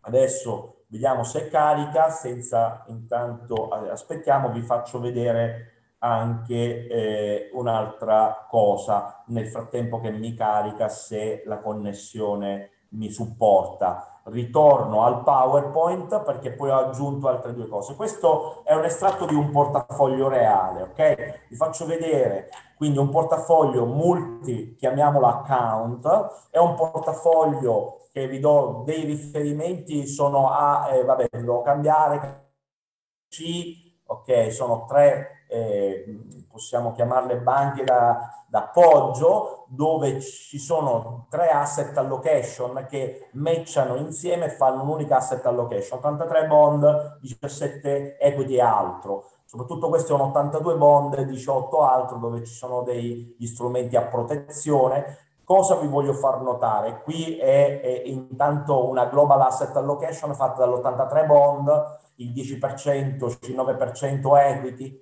il 7, 6,5% è altra roba eh, sulla parte oro, eccetera, e l'1,25 è il cash.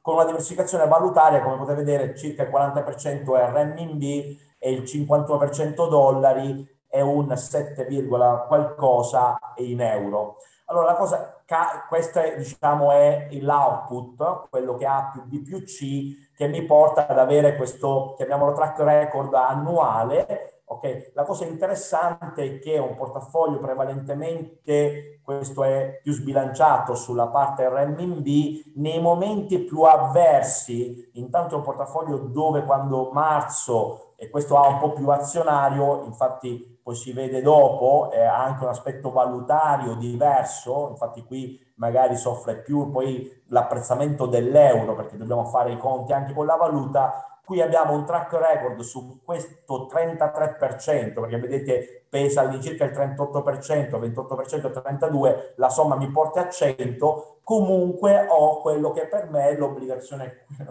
così da, finiamo dove eravamo partiti, l'obbligazione Covid-19 effetto coda, io credo che andare a guardare anche questi mercati con un'ottica di diversificazione, di assemblaggio per mitigare il rischio, alla fine hanno, si è verificato l'evento, hanno apportato quelli che sono, soprattutto la fase più acuta nel momento del Covid, vedete come c'è un'accelerazione, i mercati azionari crollano, le obbligazioni crollano, noi qui abbiamo un'accelerazione in controtendenza. Qui vediamo effettivamente, estrapoliamo l'efficacia, l'efficienza della diversificazione del portafoglio. Ritorniamo alla normalità, non mi serve il forte contributo, quindi c'è una ripresa adesso, poi ci sono altri elementi, ma comunque vedete, quindi mi riparte la valuta, ma in buona sostanza rimaniamo un, con un portafoglio con eh, 83% di obbligazioni, quello che diceva anche Luca, di inserire un po' di azionario, poi io ho altre visioni sull'azionario,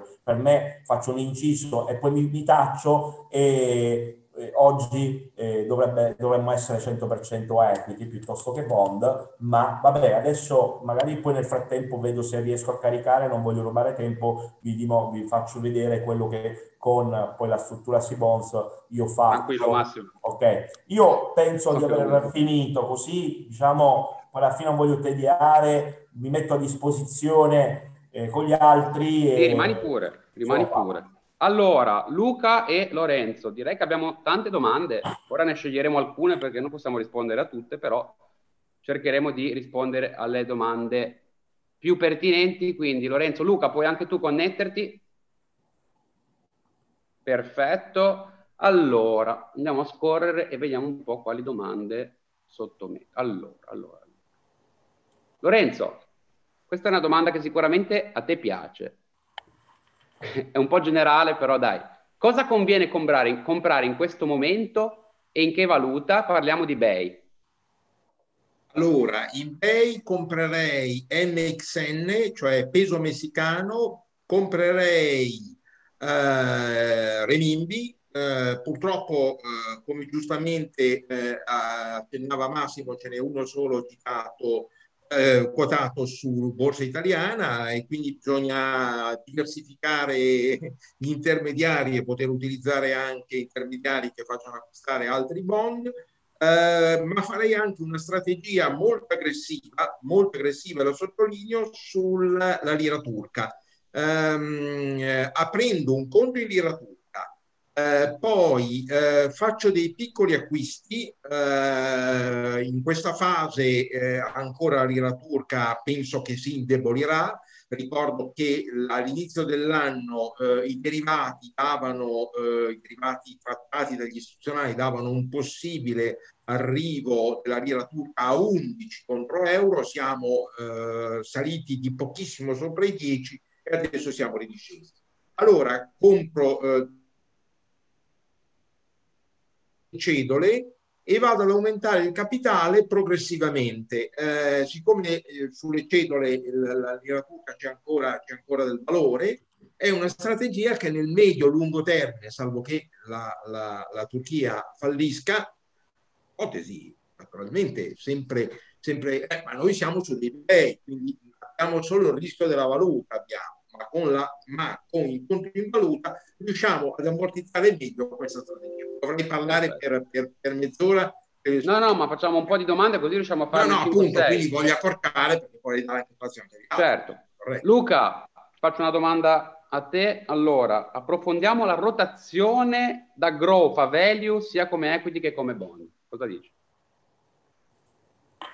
Beh, eh come avevo detto prima, eh, diciamo allora, sicuramente per quello che riguarda il mercato azionario e, e, e diciamo ora, essendo una, una, una, una conference sul, sul, mercato obbligazionario, diciamo ora, visto che l'ha, l'ha già detto Massimo, mi associo al fatto che anch'io andrei molto più sull'equity, ma non, non lo dico in una visione partitica, eh, che, che diciamo, l'obbligazionario sicuramente deve sostenere e quindi mh, diciamo, se si parla di rotazione da grow a value, allora eh, nella parte equity finora ha fatto da padrone sicuramente il grow, con eh, una salita del Nasdaq fondamentalmente sostenuta da, dai primi cinque titoli, dai primi cinque big, poi naturalmente anche con eh, del, delle, situa- del, delle, situazioni di, di, upside enormi di eh,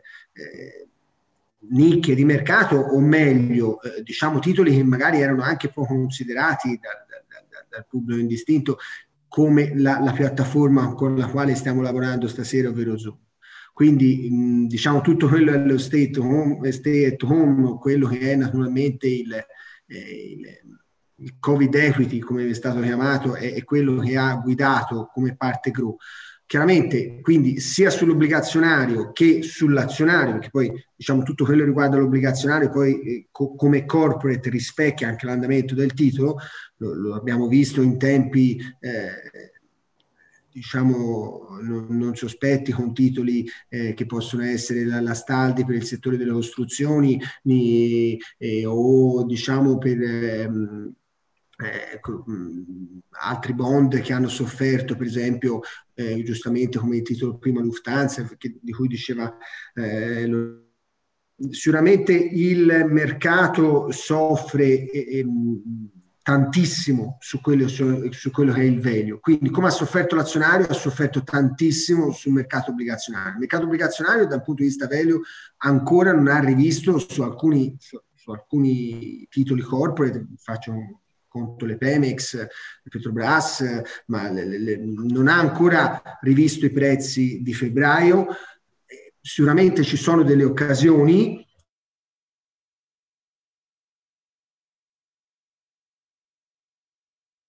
dell'italiano in generale molto value con eh, l'ENI, faccio per dire,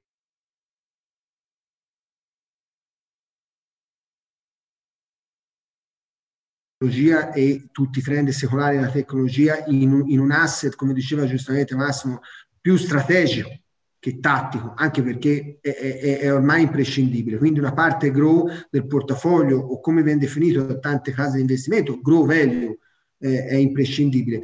Sicuramente sia sulla parte bond che sulla parte equity si è cominciato a intravedere prima sulla parte forze bond e poi, come sempre succede sulla parte equity, una rotazione. Una rotazione è avvenuta dal lunedì con l'annuncio eh, diciamo del vaccino eh, da parte di Pfizer e che diciamo potrà essere sostenuto e continuare anche in maniera anche duratura, oggi le banche le vendevano, eh, quando si comincerà ad avere dei dati più certi sul eh, su quelle che sono le tempistiche di distribuzione somministrazione e ancora prima approvazione, perché ancora siamo sì alla fase 3, ma insomma ci sono de- ancora degli iter eh, temporali non, non, non, brevissimi. Ora si attende le, le, le Moderna, e quello potrebbe essere naturalmente il vaccino da parte di Moderna, sicuramente ecco, nella rotazione ora il driver, se prima le due grandi problematiche di breve erano, ma anche un'impostazione d'asse strategica, erano le elezioni, che tendenzialmente ora a parte delle, degli strascichi da un punto di vista di cause da parte di Trump o naturalmente dei conteggi, vedi la Georgia, potevano essere un, un elemento molto forte eh, di, di disturbo sul mercato, sicuramente ora il driver è vaccino. Eh, ed ecco, da quello poi naturalmente ecco, forse la rotazione partirà in maniera più forte. Sempre però non, non, tralasciando una parte grow, soprattutto della tecnologia, dei trend secolari, vedi anche dei climate changes, vedi le, le, le energie rinnovabili, che, che penso siano ormai importanti e innovatrici in un portafoglio quanto l'asset, per esempio, nella parte obbligazionale, l'asset cinese.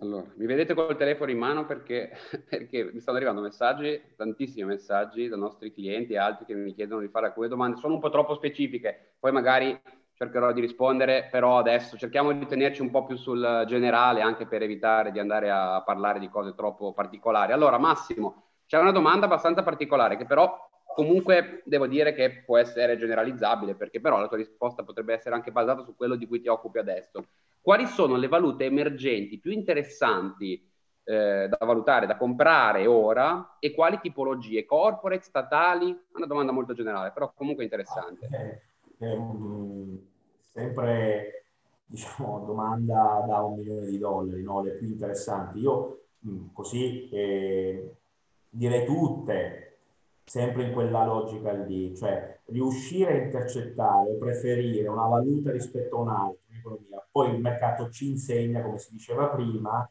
sulla lira turca le aspettative erano tutt'altre, no? poi bisogna fare i conti con quello del mercato. Quindi eh, a me eh, operativamente, quindi io spendo quello che è la mia operatività, devo essere sincero, io oggi ho tre valute, 3, 4, 5 valute per me di riferimento, ma perché io opero come asset allocator, quindi mi interessa avere la parte. Quindi partendo dal presupposto che dicevo prima, la sicurezza e la protezione, è chiaro, ragiono in euro, ma non necessariamente deve essere la valuta primaria, perché poi bisogna fare altre considerazioni eh, che magari non è la sede opportuna quindi andrei fuori tema.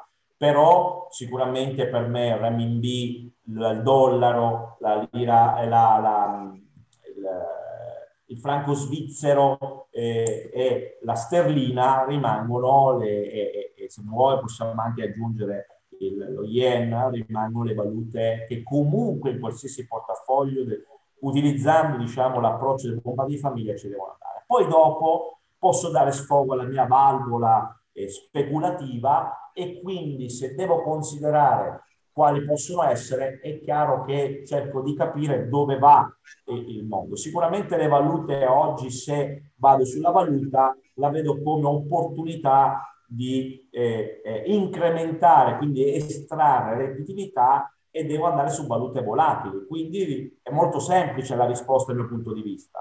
Il rand sudafricano, la lira turca, eh, poi cosa rimane? Ma basta, forse eh, il rublo, perché ho qualcosa, abbiamo, forse non si è visto, ma qualcosa in rublo.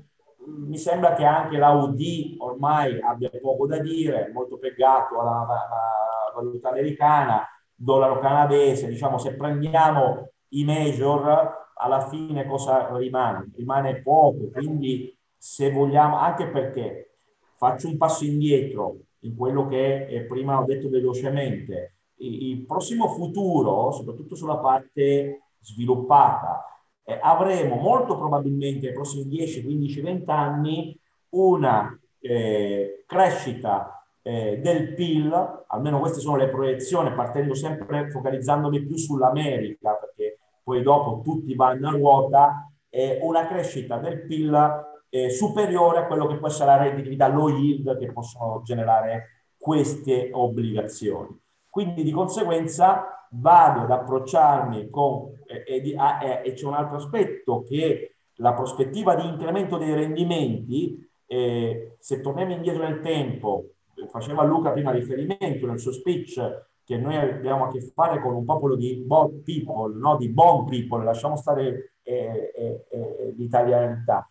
E, e, però perché? Perché si rivedeva in quello che era non solo lo yield eh, to maturity, ma sul rendimento staccato, cioè sulla cedola. Oggi non abbiamo neanche la cedola, quindi quale può essere il rischio? Che lì, per la regola lavazza, quindi più i rendimenti salgono e più i prezzi scendono, la capacità, diciamo, la, l'upgrade dei prezzi, o meglio, scusa, il downside dei prezzi su un uh, rialzo dei rendimenti non è sicuramente compensato di quello che è il flusso cedolare, mentre prima ci poteva essere fino a un certo c'era. Ecco che allora cosa abbiamo? Abbiamo eh, le valute emergenti con questi che offrono dei rendimenti interessanti ma abbiamo delle cedole interessantissime che possono diciamo, essere un po' eh, lo zoccolo duro dove vi posso giocare la prospettiva del cambio piuttosto che la variazione, anche perché, come ci insegna Lorenzo, intanto nei tre rischi, valuta,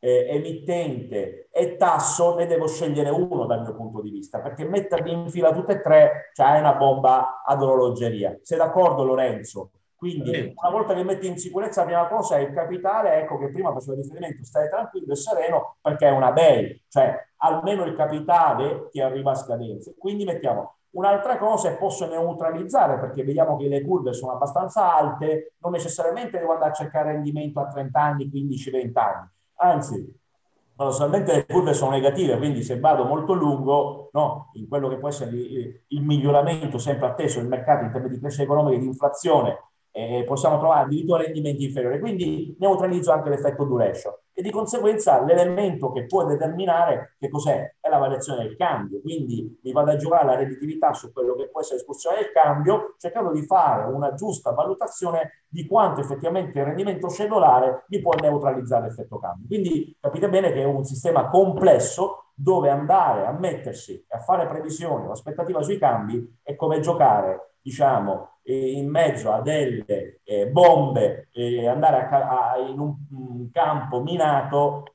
addirittura bendato. Eh, perché? Perché dietro le grandi valute e anche periferiche, dal mio punto di vista, oggi ci sono le banche centrali che, eh, o soprattutto la parte voluta con tassi negativi, zero, diventa il primo elemento, il primo strumento di trasmissione di politica monetaria e quindi si fa fatica. Di conseguenza, per rispondere poi e dare due, eh, una pillola al, al, all'ascoltatore diciamo, eh, che eh, ha fatto la domanda, è che eh, dal mio punto di vista selezionare le 3-4 valute dove si ritiene interessante lo yield in funzione di quelle che sono le aspettative e mm, mitizzarle in modo da avere un effetto un po' più mitigato in quelle che possono essere un'eventuale eh, avversione sul mondo valutario. Poi Lorenzo Perfetto, non so se Massimo. sei d'accordo. Grazie mille. Adesso Lorenzo, io ho, una, ho due domande che sono abbastanza, tra virgolette, generali, però so che tu comunque riesci a dare una risposta abbastanza precisa.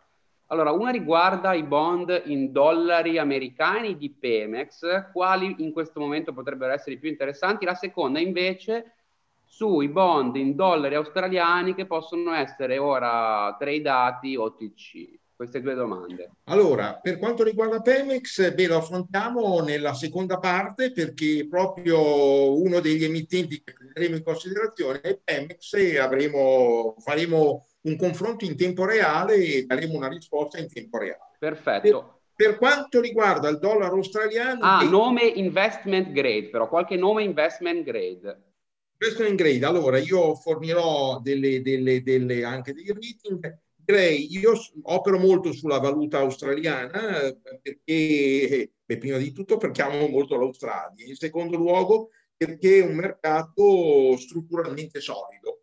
Um, è un mercato nel quale il tasso di default è mediamente basso. Uh, quest'anno c'è stato il caso di Virgin Australia che ha fatto default, ma insomma diciamo che mediamente eh, la situazione è più tranquilla rispetto per esempio a quella del mercato eh, statunitense. Allora, eh, sul mercato australiano, io sto guardando uno delle mie, delle mie, delle mie, dei titoli che seguo più frequentemente, e per esempio ci sono gli automobilistici, c'è un Ford Motor eh, cedola 3683 scadenza 2024 e in questo momento quota, adesso poi naturalmente bisogna vedere se il dato è aggiornato al, al, al momento, dovrebbe quotare circa, leggermente sotto 100, quindi un rendimento al 3,75.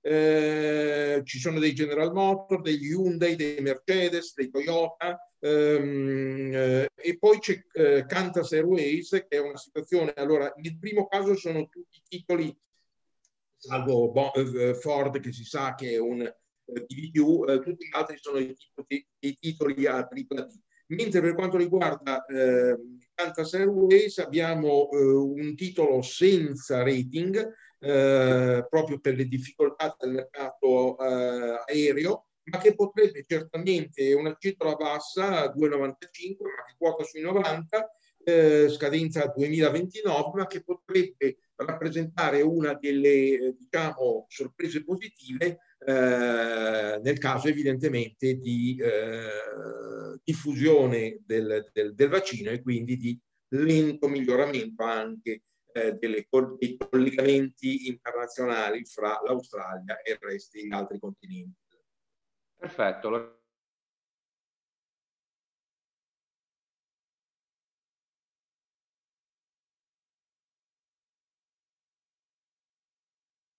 sulle obbligazioni che abbiamo. Allora, Unipol, cosa ne pensiamo? Cosa ne pensi dell'ultima emissione perpetual di Unipol Site? Andiamo un po' sullo specifico. Sì, allora, è un'emissione interessante che seguiamo, è un'emissione uscita da, da, da pochi giorni, eh, ha fatto un, sicuramente un, upside importante, come un po' tutto il mondo degli atti 1 e dei COCO. Eh, diciamo, sicuramente il, l'assicurativo, eh, avendo una maggiore eh, la mancanza di NPL, quindi una, una, una maggiore anche eh, redditività e, e, anche essendo riusciti nella maggior parte dei casi, parlo de, degli assicurativi in generale, a eh, avere delle revenues anche importanti anche durante il periodo del Covid, eh, dà la possibilità a questi titoli, forse ancora più ecco, nell'unico di, di alcuni diciamo, eh, titoli subordinati come delle banche eh, di avere un boost abbastanza forte perché eh, diciamo forse gli assicurativi eh, rispetto a alcune banche in difficoltà avranno la possibilità naturalmente di distribuire dividendi e quindi questo titolo eh, diciamo che è soggetto tutta una serie di trigger no? come tutti quelli che sono gli AT1 a eh, la distribuzione dei dividendi e quindi naturalmente va anche un po' correlato no, ai titoli del, del, sia del mondo assicurativo che del mondo bancario e finanziario in generale, è sicuramente un titolo che ha eh, delle, delle, potenzialità. Chiaramente non è sia per size sia naturalmente per eh, diciamo fluttuazione di prezzo eh, e accessibilità, non è un titolo diciamo Mm, non si può definire un titolo non rischioso. Ecco, quello bisogna saperlo, bisogna naturalmente avere la coscienza di quello che si compra, eh, però sicuramente il momento è eh, momento può essere un momento interessante, ecco, anche da qui a dicembre per questa categoria di titoli. Si va a vedere diciamo anche alcune società che, che sono specifiche, no? Vedi, non so, il Gebris, eh, sono naturalmente acquirenti di queste tipologie di titoli. Eh, sono titoli che naturalmente, diciamo, hanno un andamento molto più simile all'equity che eh, all'obbligazionario stesso. Non sono certo titoli, eh, voglio dire, da, eh, da, chi è debole di coronarie, quello è, sicuro. Ecco. Però sono titoli interessanti. Secondo Grazie. me han, hanno delle possibilità, ecco. soprattutto in relazione al fatto che la, che la, BCE consenta la distribuzione di dividendi e quindi diciamo eh, sia questo che quelli bancari con le stesse caratteristiche sono dei titoli che gravitano ora nella rotazione settoriale e nel, nel, nel, diciamo nella, nella, salita del, del, del, degli ultimi 4-5 giorni, tanti sono andati sopra la pari, no? Eh, poi ce ne sono alcuni, vedi quello di Sogen che ancora tratta, ehm, diciamo, ha avuto un, un escurso espositivo più basso, però sicuramente ce n'è tanti che sono ancora eh, a dei prezzi interessanti. Ecco. Grazie Luca. Facciamo Grazie un'ultima domanda, poi passiamo all'ultima parte dove dovrete prendere carta e penna perché con Lorenzo cominciamo a, a darvi una serie di obbligazioni molto interessanti. Allora, Massimo, Accendi pure il microfono. Ecco. Massimo, questa è un'altra domanda che nella sua, come dire, generalità è comunque una domanda che, che ci dà comunque un, uno spunto di riflessione. Parliamo della Cina. Se la Cina uscita dalla crisi prima di noi dovesse spingere l'inflazione, i tassi US come reagirebbero e come potremo noi difenderci e proteggerci da questo? Beh, bas, eh, eh, se la preoccupazione è che possa esplodere eh, o comunque l'inflazione eh, prendere la via del rialzo, lo strumento per, diciamo, per, proteggersi sono gli strumenti indicizzati all'inflazione. Diciamo, vengono utilizzati anche per questo, insomma, esistono per questo, quindi in un'ottica di eh, aspettative rialziste dell'inflazione, gli indicizzati, l'inflation linked sono strumenti che comunque assolvono a questo, a questo compito. Perfetto. Non... Allora, io vi ringrazio comunque tutti di, di, di, della vostra presenza, vi ringrazio Massimo e Grazie. Luca L'anno scorso ci siamo visti a Milano, è stato sicuramente diverso, è stato perché diverso perché noi comunque siamo italiani, ci piace anche il contatto, purtroppo il contatto ora non è possibile, io sono in Russia da un anno, quindi per farvi capire che purtroppo anche per me a livello personale la, la, la situazione è molto pesante, quindi, eh, però io spero che i nostri ascoltatori, che comunque oggi sono stati moltissimi, quindi una risposta di pubblico veramente eccezionale. Io ringrazio tutti con grande, veramente, con grande entusiasmo perché non mi aspettavo sinceramente di, di, di, avere così tanti partecipanti. Comunque squadra che vince non si cambia, quindi se l'anno prossimo faremo, come io credo, un bel evento a Milano. Massimo, Luca, io vi faccio già il mio invito già da, da adesso per, per partecipare perché siete sempre i nostri i benvenuti. Eh, Luca, Massimo, vi saluto, rimango grazie. con Lorenzo. Buonasera a tutti. Ciao Lorenzo, ciao Luca. Ciao, ciao Lorenzo, ciao Alessandro. Grazie. Ciao. Grazie a voi. Prima di iniziare volevo dire a tanti che mi stanno scrivendo anche su WhatsApp che eh, gli ISIN che noi metteremo e tutto, non vi preoccupate perché noi mandiamo tutto quanto poi per email, cioè poi mettiamo sul canale di YouTube la registrazione, quindi non vi preoccupate che potete vedere tutto con calma, analizzare tutto quello che viene detto, quindi eh, non ci sono problemi. Lorenzo, allora io adesso eh, condivido il mio schermo e direi che possiamo iniziare. Esattamente. Possiamo iniziare. Allora, allora la seconda allora. parte è impostata, eh, diciamo, sulla, eh, su come sfruttare le modalità di ricerca della piattaforma Sibon. Allora. Eh, io vi dico sinceramente, la utilizzo ormai è il mio punto di riferimento. Ne utilizzo anche altre, eh, come dicevano gli altri relatori, eh, ma eh, con Sibond ormai ho preso una specie di feeling che mi porta a quasi preferirla, anche perché la trovo nella nuova versione molto più veloce, molto più efficiente, molto più al servizio eh, di una persona che non è un istituzionale come sono. Allora, abbiamo, eh, quattro, eh, abbiamo trovato quattro modalità eh, di, di, selezione, ma ce ne sono naturalmente tantissime. Um, allora, eh, la prima è questa. Eh, uno ha un titolo eh, a cui è affezionato. Allora, in questo caso è il Total 2060. Mi ero segnato l'Isin, ecco qual era, eccolo qua. Io sono affezionato a questo titolo, un titolo che è uscito eh, sul mercato da poco tempo, eh, perché sono un investitore di lungo periodo sull'azione Total, di lunghissimo periodo, da decenni ho investo sull'azione Total, credo nella società Total e fra l'altro è una società che sta trasformandosi molto in green. Allora, questo titolo, mettiamolo, eh, mettiamolo eh, eccolo, perfetto.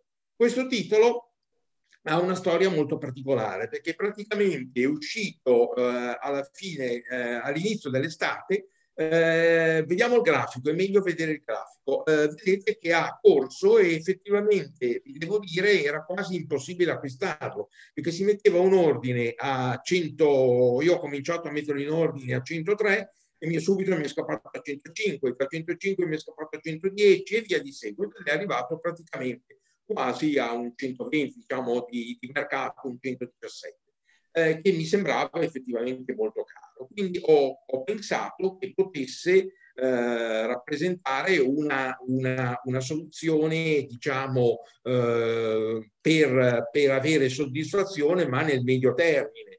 Quindi attesa e in effetti eh, sulla debolezza sono entrato. Ma ho fatto bene questo titolo come si colloca rispetto agli altri titoli di eh, Total? Allora, utilizzando la mappa, che a mio giudizio è una delle cose più interessanti in assoluto, tra le tante cose interessanti, e si vede quella che è la curva di ogni singolo emittente, che è una cosa non facile da trovare. Io devo dire, eh, talvolta me la sono costruita io, per esempio sui Pemex, sui Petrobras, ma evidentemente con eh, un lavoro complesso. Allora, in questo caso voi vedete che noi vediamo, eh, troviamo il titolo eh, in questione e è dunque, scusa, indicalo, se puoi gentilmente indicarlo, eh, eccolo qua, il 2060 è praticamente, diciamo, eh, non è il primo, eh, è al secondo posto. Che, no, 2050? Allora. Il 3060. 3060 è al primo posto, chiedo scusa, eh, purtroppo La, okay. vista degli anziani, la vista degli anziani è molto, è molto labile. Eh, ehm, si trova in questo momento al primo posto nella, nel, nel rendimento, sebbene naturalmente abbia una duration eh, molto elevata. Io lo so, eh, questo titolo non ha una call, ehm, e, vi, e, vi, consiglio sempre di eh, una delle cose più interessanti eh, del, del, del, di Sibond, oltre a questa del grafico del prezzo, è quella dei prospetti che trovate proprio qui sopra. Eh, poi potete andarvi a cercare il prospetto, studiarvelo, naturalmente eh, nella maggioranza dei casi, nella stragrande maggioranza dei casi è in inglese, ma andiamo sopra, perfetto, adesso scarichiamo il, il, il il documento, un documento, i prospetti sono sempre molto complessi e servono in certi casi proprio quando ci si espone naturalmente su dei titoli ad alto rischio come questo, perché andiamo al 2060. Eh, io, io, io, probabilmente questo titolo lo comprerò, lo venderò, eh, la mia età non mi consente di guardare molto a lungo, ma insomma nella, nella speranza di vita che ho eh, lo tratterò certamente molte volte non arriverò indubbiamente al 2060, forse ci arriveranno i nipoti. Allora passiamo, eh, andiamo in alto. Una cosa molto importante è quella di vedere se c'è una call. Passiamo in alto, in alto, in alto, perfetto, alto, alto, alto, eccola qua. Noi dobbiamo vedere sulla eh, scadenza ehm, eh, se è presente una call. In questo caso vedete che è presente una call praticamente è una call, eh, una call tecnica, cosiddetta call tecnica, cioè gli emittenti si eh, riservano in certe situazioni di mercato di fare una call eh, di poco precedente alla, alla, alla, alla scadenza eh, reale del titolo per questioni di convenienza, adesso non stiamo a entrare in questi tecnicismi. Ma in questo caso quindi la call di fatto non c'è e evidentemente è talmente lontana che eh, nessuno la ipotizza eh, come, come, un rischio reale.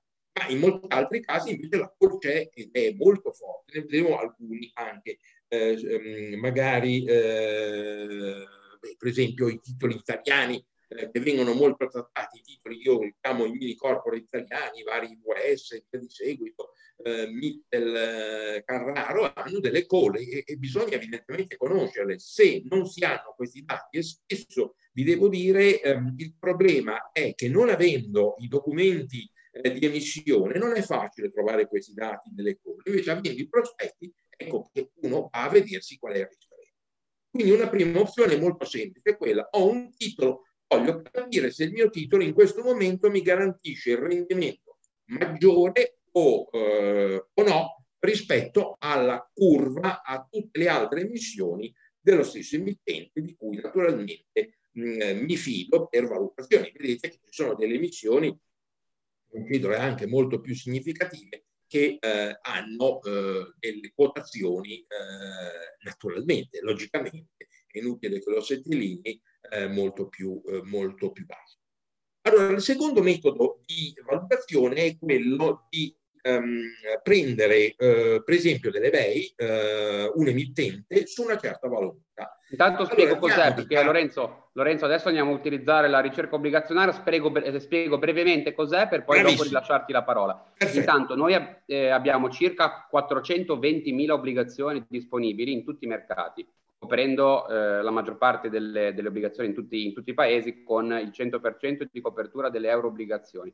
Questo è uno strumento molto molto eh, efficiente, consente quindi di filtrare a seconda delle vostre necessità, delle vostre priorità in termini di rating, in termini di paese, di valuta o anche di minimo, minimo commerciale lotto, quindi lotto minimo, il, il, la, la, il taglio minimo eh, della, dell'obbligazione, potete quindi estrarre delle serie di obbligazioni che poi potrete anche analizzare su un foglio Excel, lo faremo più tardi. Intanto facciamo una ricerca, Lorenzo ti ricedo la parola. Allora, noi vogliamo acquistare dei bei eh, in lire turche. Mm, attenzione, i bei in lire turche eh, sono molto più, diciamo, rischiosi di quanto non si pensi. Non rischiosi per rischio di credito, ma per rischio di eh, volatilità del titolo. Questa è una caratteristica che riguarda tutti i titoli in lire turche. Negli ultimi mesi si sono visti degli andamenti assolutamente anomali talvolta contra, contraddittori rispetto a quelle che erano magari certe scelte di natura, di natura eh, monetaria. Per cui una situazione tutta da seguire, ma da seguire, vi assicuro, quasi quasi minuto per minuto come avviene con le azioni. E allora si tratta di andare a capire se l'eventuale obbligazione che noi abbiamo scelto ha un rapporto. Prendiamone una. Prendiamone una. Mi sembra che avessimo scelto 11%, 11% ehm, scadenza 2026. Allora andiamo a capire questo, questo tipo. Andiamo a vedere innanzitutto qual è la sua curva ehm, di, di, di, di, grafico del prezzo con gli spread. Vedete che in, anche, eh, diciamo, questo è un grafico che tiene conto evidentemente di varie borse, quindi una media di varie borse, vedete che in certe condizioni di mercato, eh, anche su altre borse, si sono avuti dei picchi eh, al rialzo o al ribasso anomali, assolutamente anomali che però hanno consentito a chi li ha saputi sfruttare, magari più gli istituzionali di un, di un povero uh, umanoide come siamo noi, eh, che non abbiamo naturalmente eh, gli strumenti tecnologici per fare certe operazioni, ma si può andare a colpire certi prezzi che possono essere in acquisto o in vendita particolarmente significativi. Quindi andando a vedere sia la curva eh, del, del, del, del, grafico del prezzo che vedete, sia eh, quello che troviamo sotto, cioè le quotazioni sulle varie borse, ecco andiamo a capire se la situazione può essere più o meno favorevole e se troviamo un prezzo che magari verrà colpito la, la, la, nella, nella, nella, nella giornata successiva o nelle giornate successive Può essere che questo titolo che oggi viene trattato mi sembra a 100, possiamo vederlo sopra, qual è il prezzo medio? Chiedo scusa, credo che siamo sui 100, 102-103. Ecco, esattamente. Ma vedete che ci sono delle, dei bid eh, eh, in certi casi a 96. Ci sono Questo è di adesso, tra l'altro, Lorenzo, è di pochi minuti fa, a Monaco, ha chiuso a, a 96 praticamente oggi. Come ecco, ha chiuso a Monaco a 96. Quindi vedete come ci possono essere delle occasioni molto interessanti, andare a inserirsi magari eh, leggermente sopra certi eh, bid, parti, certi bid un po' esasperati che ci possono essere, può portare a avere eh, delle operazioni particolarmente più redditizie rispetto a quello del mettere semplicemente l'ordine sulla propria piattaforma italiana e andare a trovare il prezzo eh, che in quel momento sta, sta, trattando. Naturalmente pensate sempre che eh, eh, le obbligazioni, dietro alle obbligazioni c'è un mondo di intermediari, i quali eh, cercano di lucrare sulla vostra, sulla vostra operatività. Quindi essere molto molto attenti al prezzo eh, che viene messo in piattaforma in acquisto eh, è decisivo e lo è ancora più decisivo se riuscite a operare con la logica non dell'acquisto a tutti, a tut, a, a, a, comunque, sempre e comunque. Ho deciso di acquistare la 11% in TRI 2026. No, non è così che si deve fare. Ho, ho deciso di acquistarlo, ma voglio acquistarlo alle condizioni migliori e allora cerco di andare a, capire quali sono quelle condizioni migliori, anche se poi magari eh, nella singola seduta eh, non si viene colpiti, non si viene colpiti nel corso di una settimana, ma si può essere colpiti benissimo nel, nel, nel corso di un mese. Quindi questi strumenti servono moltissimo per operare con una maggiore consapevolezza sull'andamento dei prezzi. Eh, che, poi, che, poi, tra l'altro, Lorenzo, qua ovviamente parliamo comunque di valute, di valute emergenti, quindi ovviamente poi la, la, volatilità rispetto all'euro comunque bisogna anche tenerla in considerazione, ma parliamo di rendimenti del 10% comunque, parliamo di rendimenti alti. È il motivo che dicevo prima, bisogna operare su queste valute, in particolar modo sulla, sulla lira turca, con eh, delle metodologie diciamo eh, comunque per un retail, quindi non metodologie particolarmente complesse, ma delle metodologie ben precise. Eh, bisogna avere un piano di acquisto e bisogna avere il supporto naturalmente eh, di un conto in valuta che ormai è abbastanza diffuso. Eh, varie, vari intermediari li offrono e devo dire consentono effettivamente, tanto più in questa fase di debolezza eh, di queste valute di poter ipotizzare anche, eh, diciamo, dei, poter, di poter ipotizzare dei rendimenti nel medio e nel lungo termine decisamente più elevati rispetto a quelli che oggi possono ipotizzare. Allora, col petrolifero abbiamo anche deciso di andare a trovare eh, eh, il titolo del settore eh, petrolifero, ehm, chiedo scusa la ripetizione, il titolo del settore petrolifero eh, con rating da AA a BB meno, eh, con rendimento almeno oltre il 4%. Avevamo detto il, il 3 mi pare, volevamo vedere anche le obbligazioni sotto, oppure no? Sì, benissimo. Siamo dal 3, dai, così facciamo vedere un po' più obbligazioni perché può succedere che, ehm, può succedere che eh, il numero di, di, obbligazioni sia molto elevato.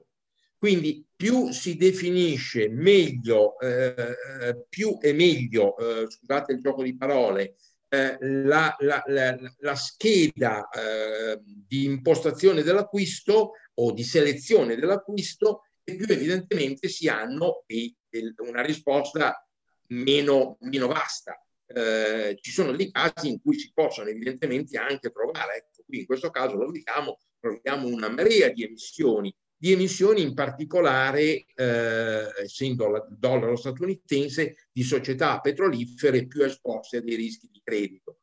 Eh, naturalmente la, la, piattaforma dà anche i rating, i rating sono sempre aggiornati, quindi eh, questo è un, un ulteriore servizio molto importante ma noi, eh, lo dico già, arrivo, arrivo, alla conclusione, abbiamo, abbiamo eh, determinato che sulla selezione che abbiamo fatto precedentemente il titolo migliore era il Pemex 55 2044. Ma lo devo trovare perché qua sono tutti elencati, eccolo qua, il 2044 in dollari. Perfetto, in dollari. Allora andiamo a vedere, eh, questo è quello che è già apparso, però noi vogliamo avere una conferma, vogliamo avere. Fra l'altro è un titolo molto volatile. Eh, allora andiamo sulla, sulla, mappa e andiamo a vedere se questo titolo ci soddisfa eh, sulla mappa eh, in, in, in alto, perfetto. Ormai conosco la piattaforma quasi meglio io di Alessandro. Eh, quello è sicuro, quello è sicuro, ormai Lorenzo la conosce. Mi dice cosa devo fare. Ormai. Sulla mappa, vai sulla mappa.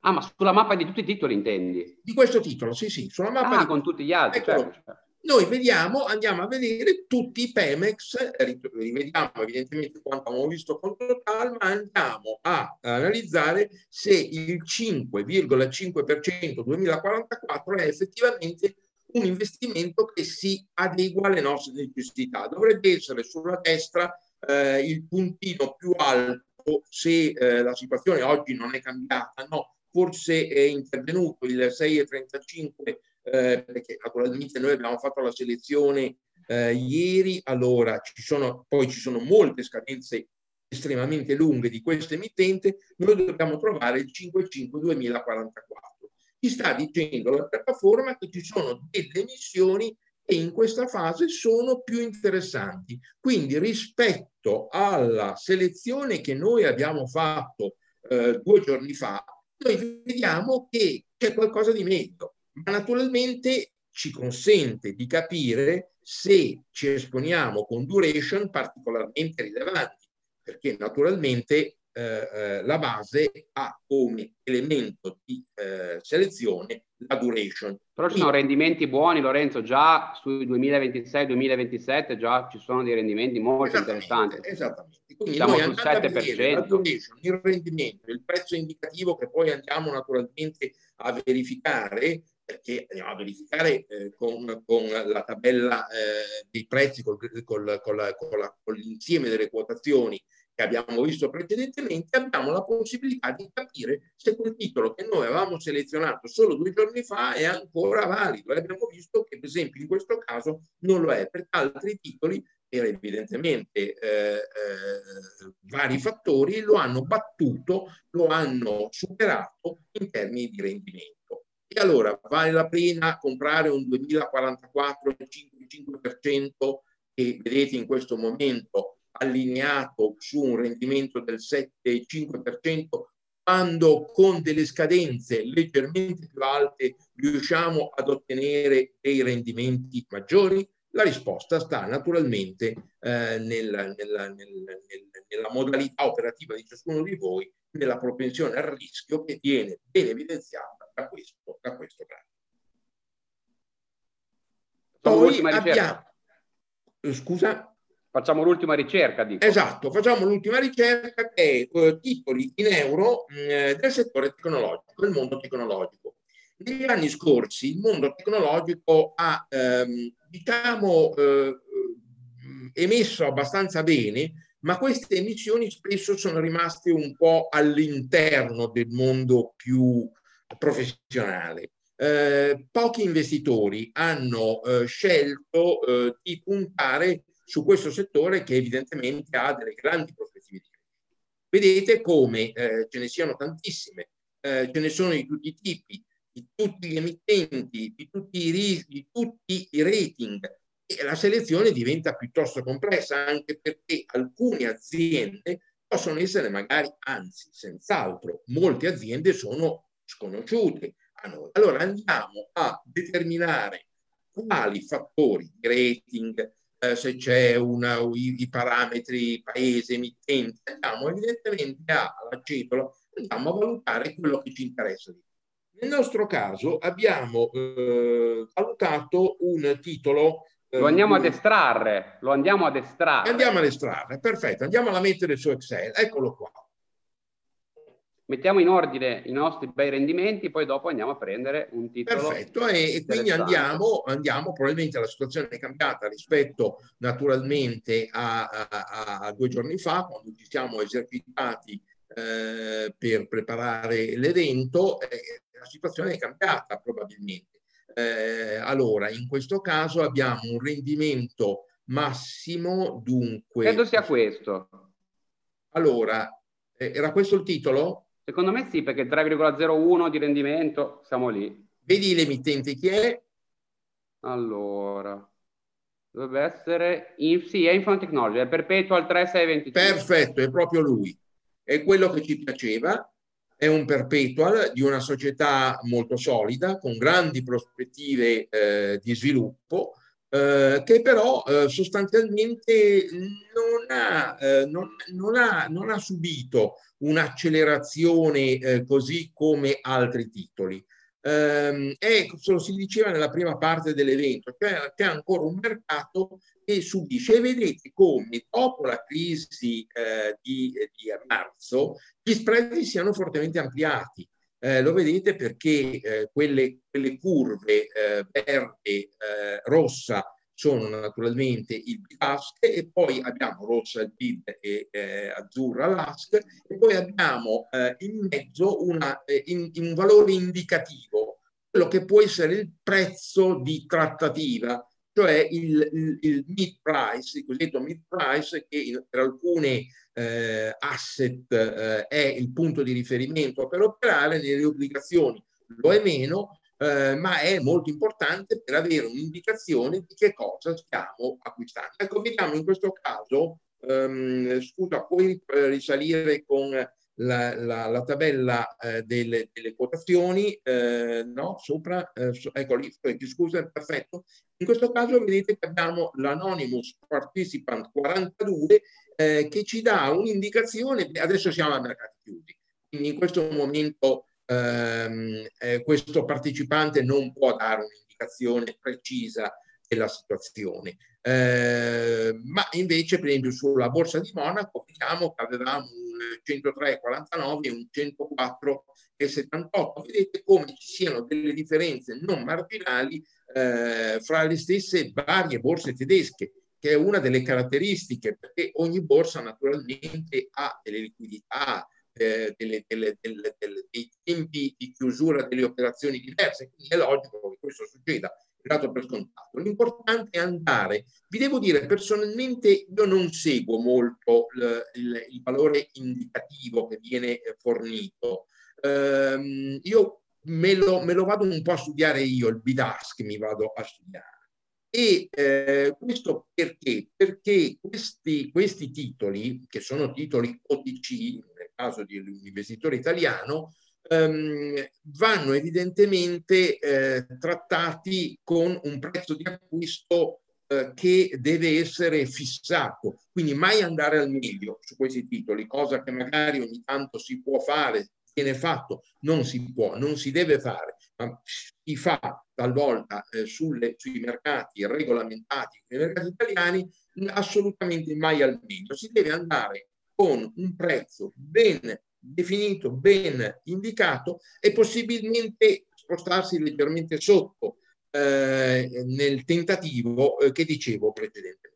Questo lavoro evidentemente è un lavoro complesso, non è certamente un lavoro ehm, che si può fare in due minuti, ma quando si ha la piattaforma in mano eh, si hanno dei riferimenti, eh, dei riferimenti per esempio molto importanti anche quello relativo ad alcune banche, ad alcuni intermediari. Ci sono degli intermediari bancari che vengono indicati, in questo caso eh, vedo, vedo, un intermediario, un intermediario non bancario, eh, ma, ma, ma, diciamo eh, un broker che viene, che viene, che viene, che è, pre, è presente nella, nel, nel, nella, lista delle quotazioni, ma in alcuni casi invece ci sono dei veri e propri eh, operatori che sono dei, dei, degli operatori bancari e ce ne sono alcuni che sono più affidabili. Come vi dicevo del, del, dell'Anonymous 42 ci sono delle, degli operatori bancari, quindi l'occhio dopo un po' di tempo eh, che si è operato evidentemente sulla piattaforma va subito a colpire, a prendere quella che è la sostanza,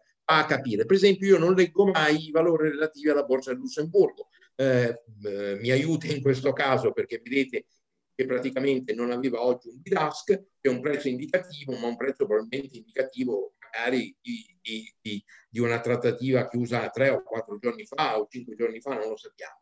Quindi importante anche poi eventualmente andare a verificare, um, eh, e questo si ha una, una traccia, lo si ha dal bid-ask, anche andare a, eh, a cercare sulla borsa che uno ha identificato, vedere le quantità che vengono trattate questo, questo, però è esterno alla piattaforma, eh, alla piattaforma eh, Sibon. È una cosa in più che si può fare logicamente per aumentare la, la, la, la precisione degli acquisti. È fondamentale, vi assicuro, io lo dico, io non ho nessuna relazione commerciale con Sibon, eh, sono un cliente e quindi naturalmente eh, la utilizzo, utilizzo anche altre due piattaforme informative eh, non la, la, quella che costa tantissimi soldi, di cui non faccio il nome, eh, perché quella non è assolutamente alla portata di un, di un, di un retail, un investitore privato. Eh, ne utilizzo altre, ma alla fine mi rendo conto che con Sibond ho una completezza di informazioni maggiori, cioè io prendo Sibond poi vado a verificare talvolta, ma ormai sempre di meno eh, mi, mi, mi, diciamo, mi, fido eh, delle, delle, valutazioni e nel complesso eh, le, le, operazioni che faccio direi che eh, per una percentuale indicativa di un 85% eh, vanno, a, a, vanno vengono colpite. Quindi vuol dire che queste indicazioni di prezzo sono delle, delle indicazioni corrette. Eh, operano naturalmente sul mercato TC eh, ed è, un, ed è un, un, direi, un invito che faccio a chi ci segue, a chi ci sta seguendo, ormai operare sul mercato italiano eh, con le sole piattaforme italiane praticamente è come eh, correre il Gran Premio di Formula 1 con eh, una, vecchia, eh, una vecchia vettura da corsa di 30 anni fa. Evidentemente già la seconda curva eh, si, è, si, è, già girati alla seconda curva, si è già superati dai primi alla seconda curva. Quindi Corretto. bisogna avere le, le, le metodologie più avanzate per poter fare bene un lavoro che certamente è diventato negli ultimi anni molto più complesso rispetto a quello che eh, accadeva eh, 20 anni, 20, 10 anni fa, forse anche 8 o 5 anni fa eh, e per questo bisogna avere gli strumenti per operare su un mercato che può dare ancora molte soddisfazioni, al contrario di quello che magari eh, molti credono. Che dire Lorenzo, io credo che tu abbia detto tutto quello che avrei dovuto dire io, però hai fatto talmente bene che io sono a posto, quindi diciamo Ringrazio, che... eh, beh, insomma, indubbiamente uno eh, dall'utilizzo eh, conosce la piattaforma eh, come, come, come, come, una specie di, di moglie, no? diventa una specie di moglie con la quale convive eh, mediamente, io la guardo due, tre, quattro volte al giorno e poi naturalmente in certe situazioni anche per, per, per, per più volte o per più ore. Perfetto, io lascio i miei contatti intanto che poi comunque saranno dati per qualsiasi prova gratuita, se siete interessati a saperne di più lascio i miei contatti di riferimento, Whatsapp, la mail a.lombardo.info. Eh, questo è il contatto del mio collega per sabato, è più per i nostri clienti come Lorenzo che hanno voglia di parlare di qualche possibilità, qualche aggiunta che possiamo fare alla piattaforma, quindi mettetevi pure in contatto con, con lui direttamente. Eh, adesso eh, Lorenzo, io ti posso lasciare, io faccio gli ultimi saluti, grazie, grazie. mille. Buona serata a tutti. Grazie a te. A buon trading o investimento obbligazionario nella speranza evidentemente che i mercati possano darci delle Speriamo. soddisfazioni anche nel 2020. Grazie mille, grazie mille. Grazie e buonasera a tutti. Allora io vi saluto tutti, grazie per, per tutto. Volevo fare una piccolissima eh, dedica, la volevo fare alla mia famiglia, ai miei genitori, a mia sorella che sono lontani da tanto tempo. Io sono qua in Russia, come, come tanti sanno, soprattutto i clienti che ormai sono rimasti eh, sintonizzati alla, alla, all'evento. Eh, mi hanno sostenuto in questo periodo e devo dire che stiamo riusciti con energia, stiamo riuscendo ad uscire fuori da questo periodo complicato. Quindi un grosso ringraziamento va a tutta la mia famiglia che è lontano, non solo ai miei genitori e a, e a, e a mia sorella, ma anche a, a tutti quelli che, che comunque mi, mi, sono stati vicini e che, che, cerco sempre di sentire, perché alla fine poi più di questo per adesso io nella mia situazione non posso fare, quindi è un ringraziamento che faccio a parte. E niente, Lorenzo, spero di vederti prestissimo. Grazie mille, lo spero anch'io, vorrà dire che sei ritornato in Italia. Eh, vediamo. Grazie, un abbraccio a tutti, buonasera. Ciao, ciao.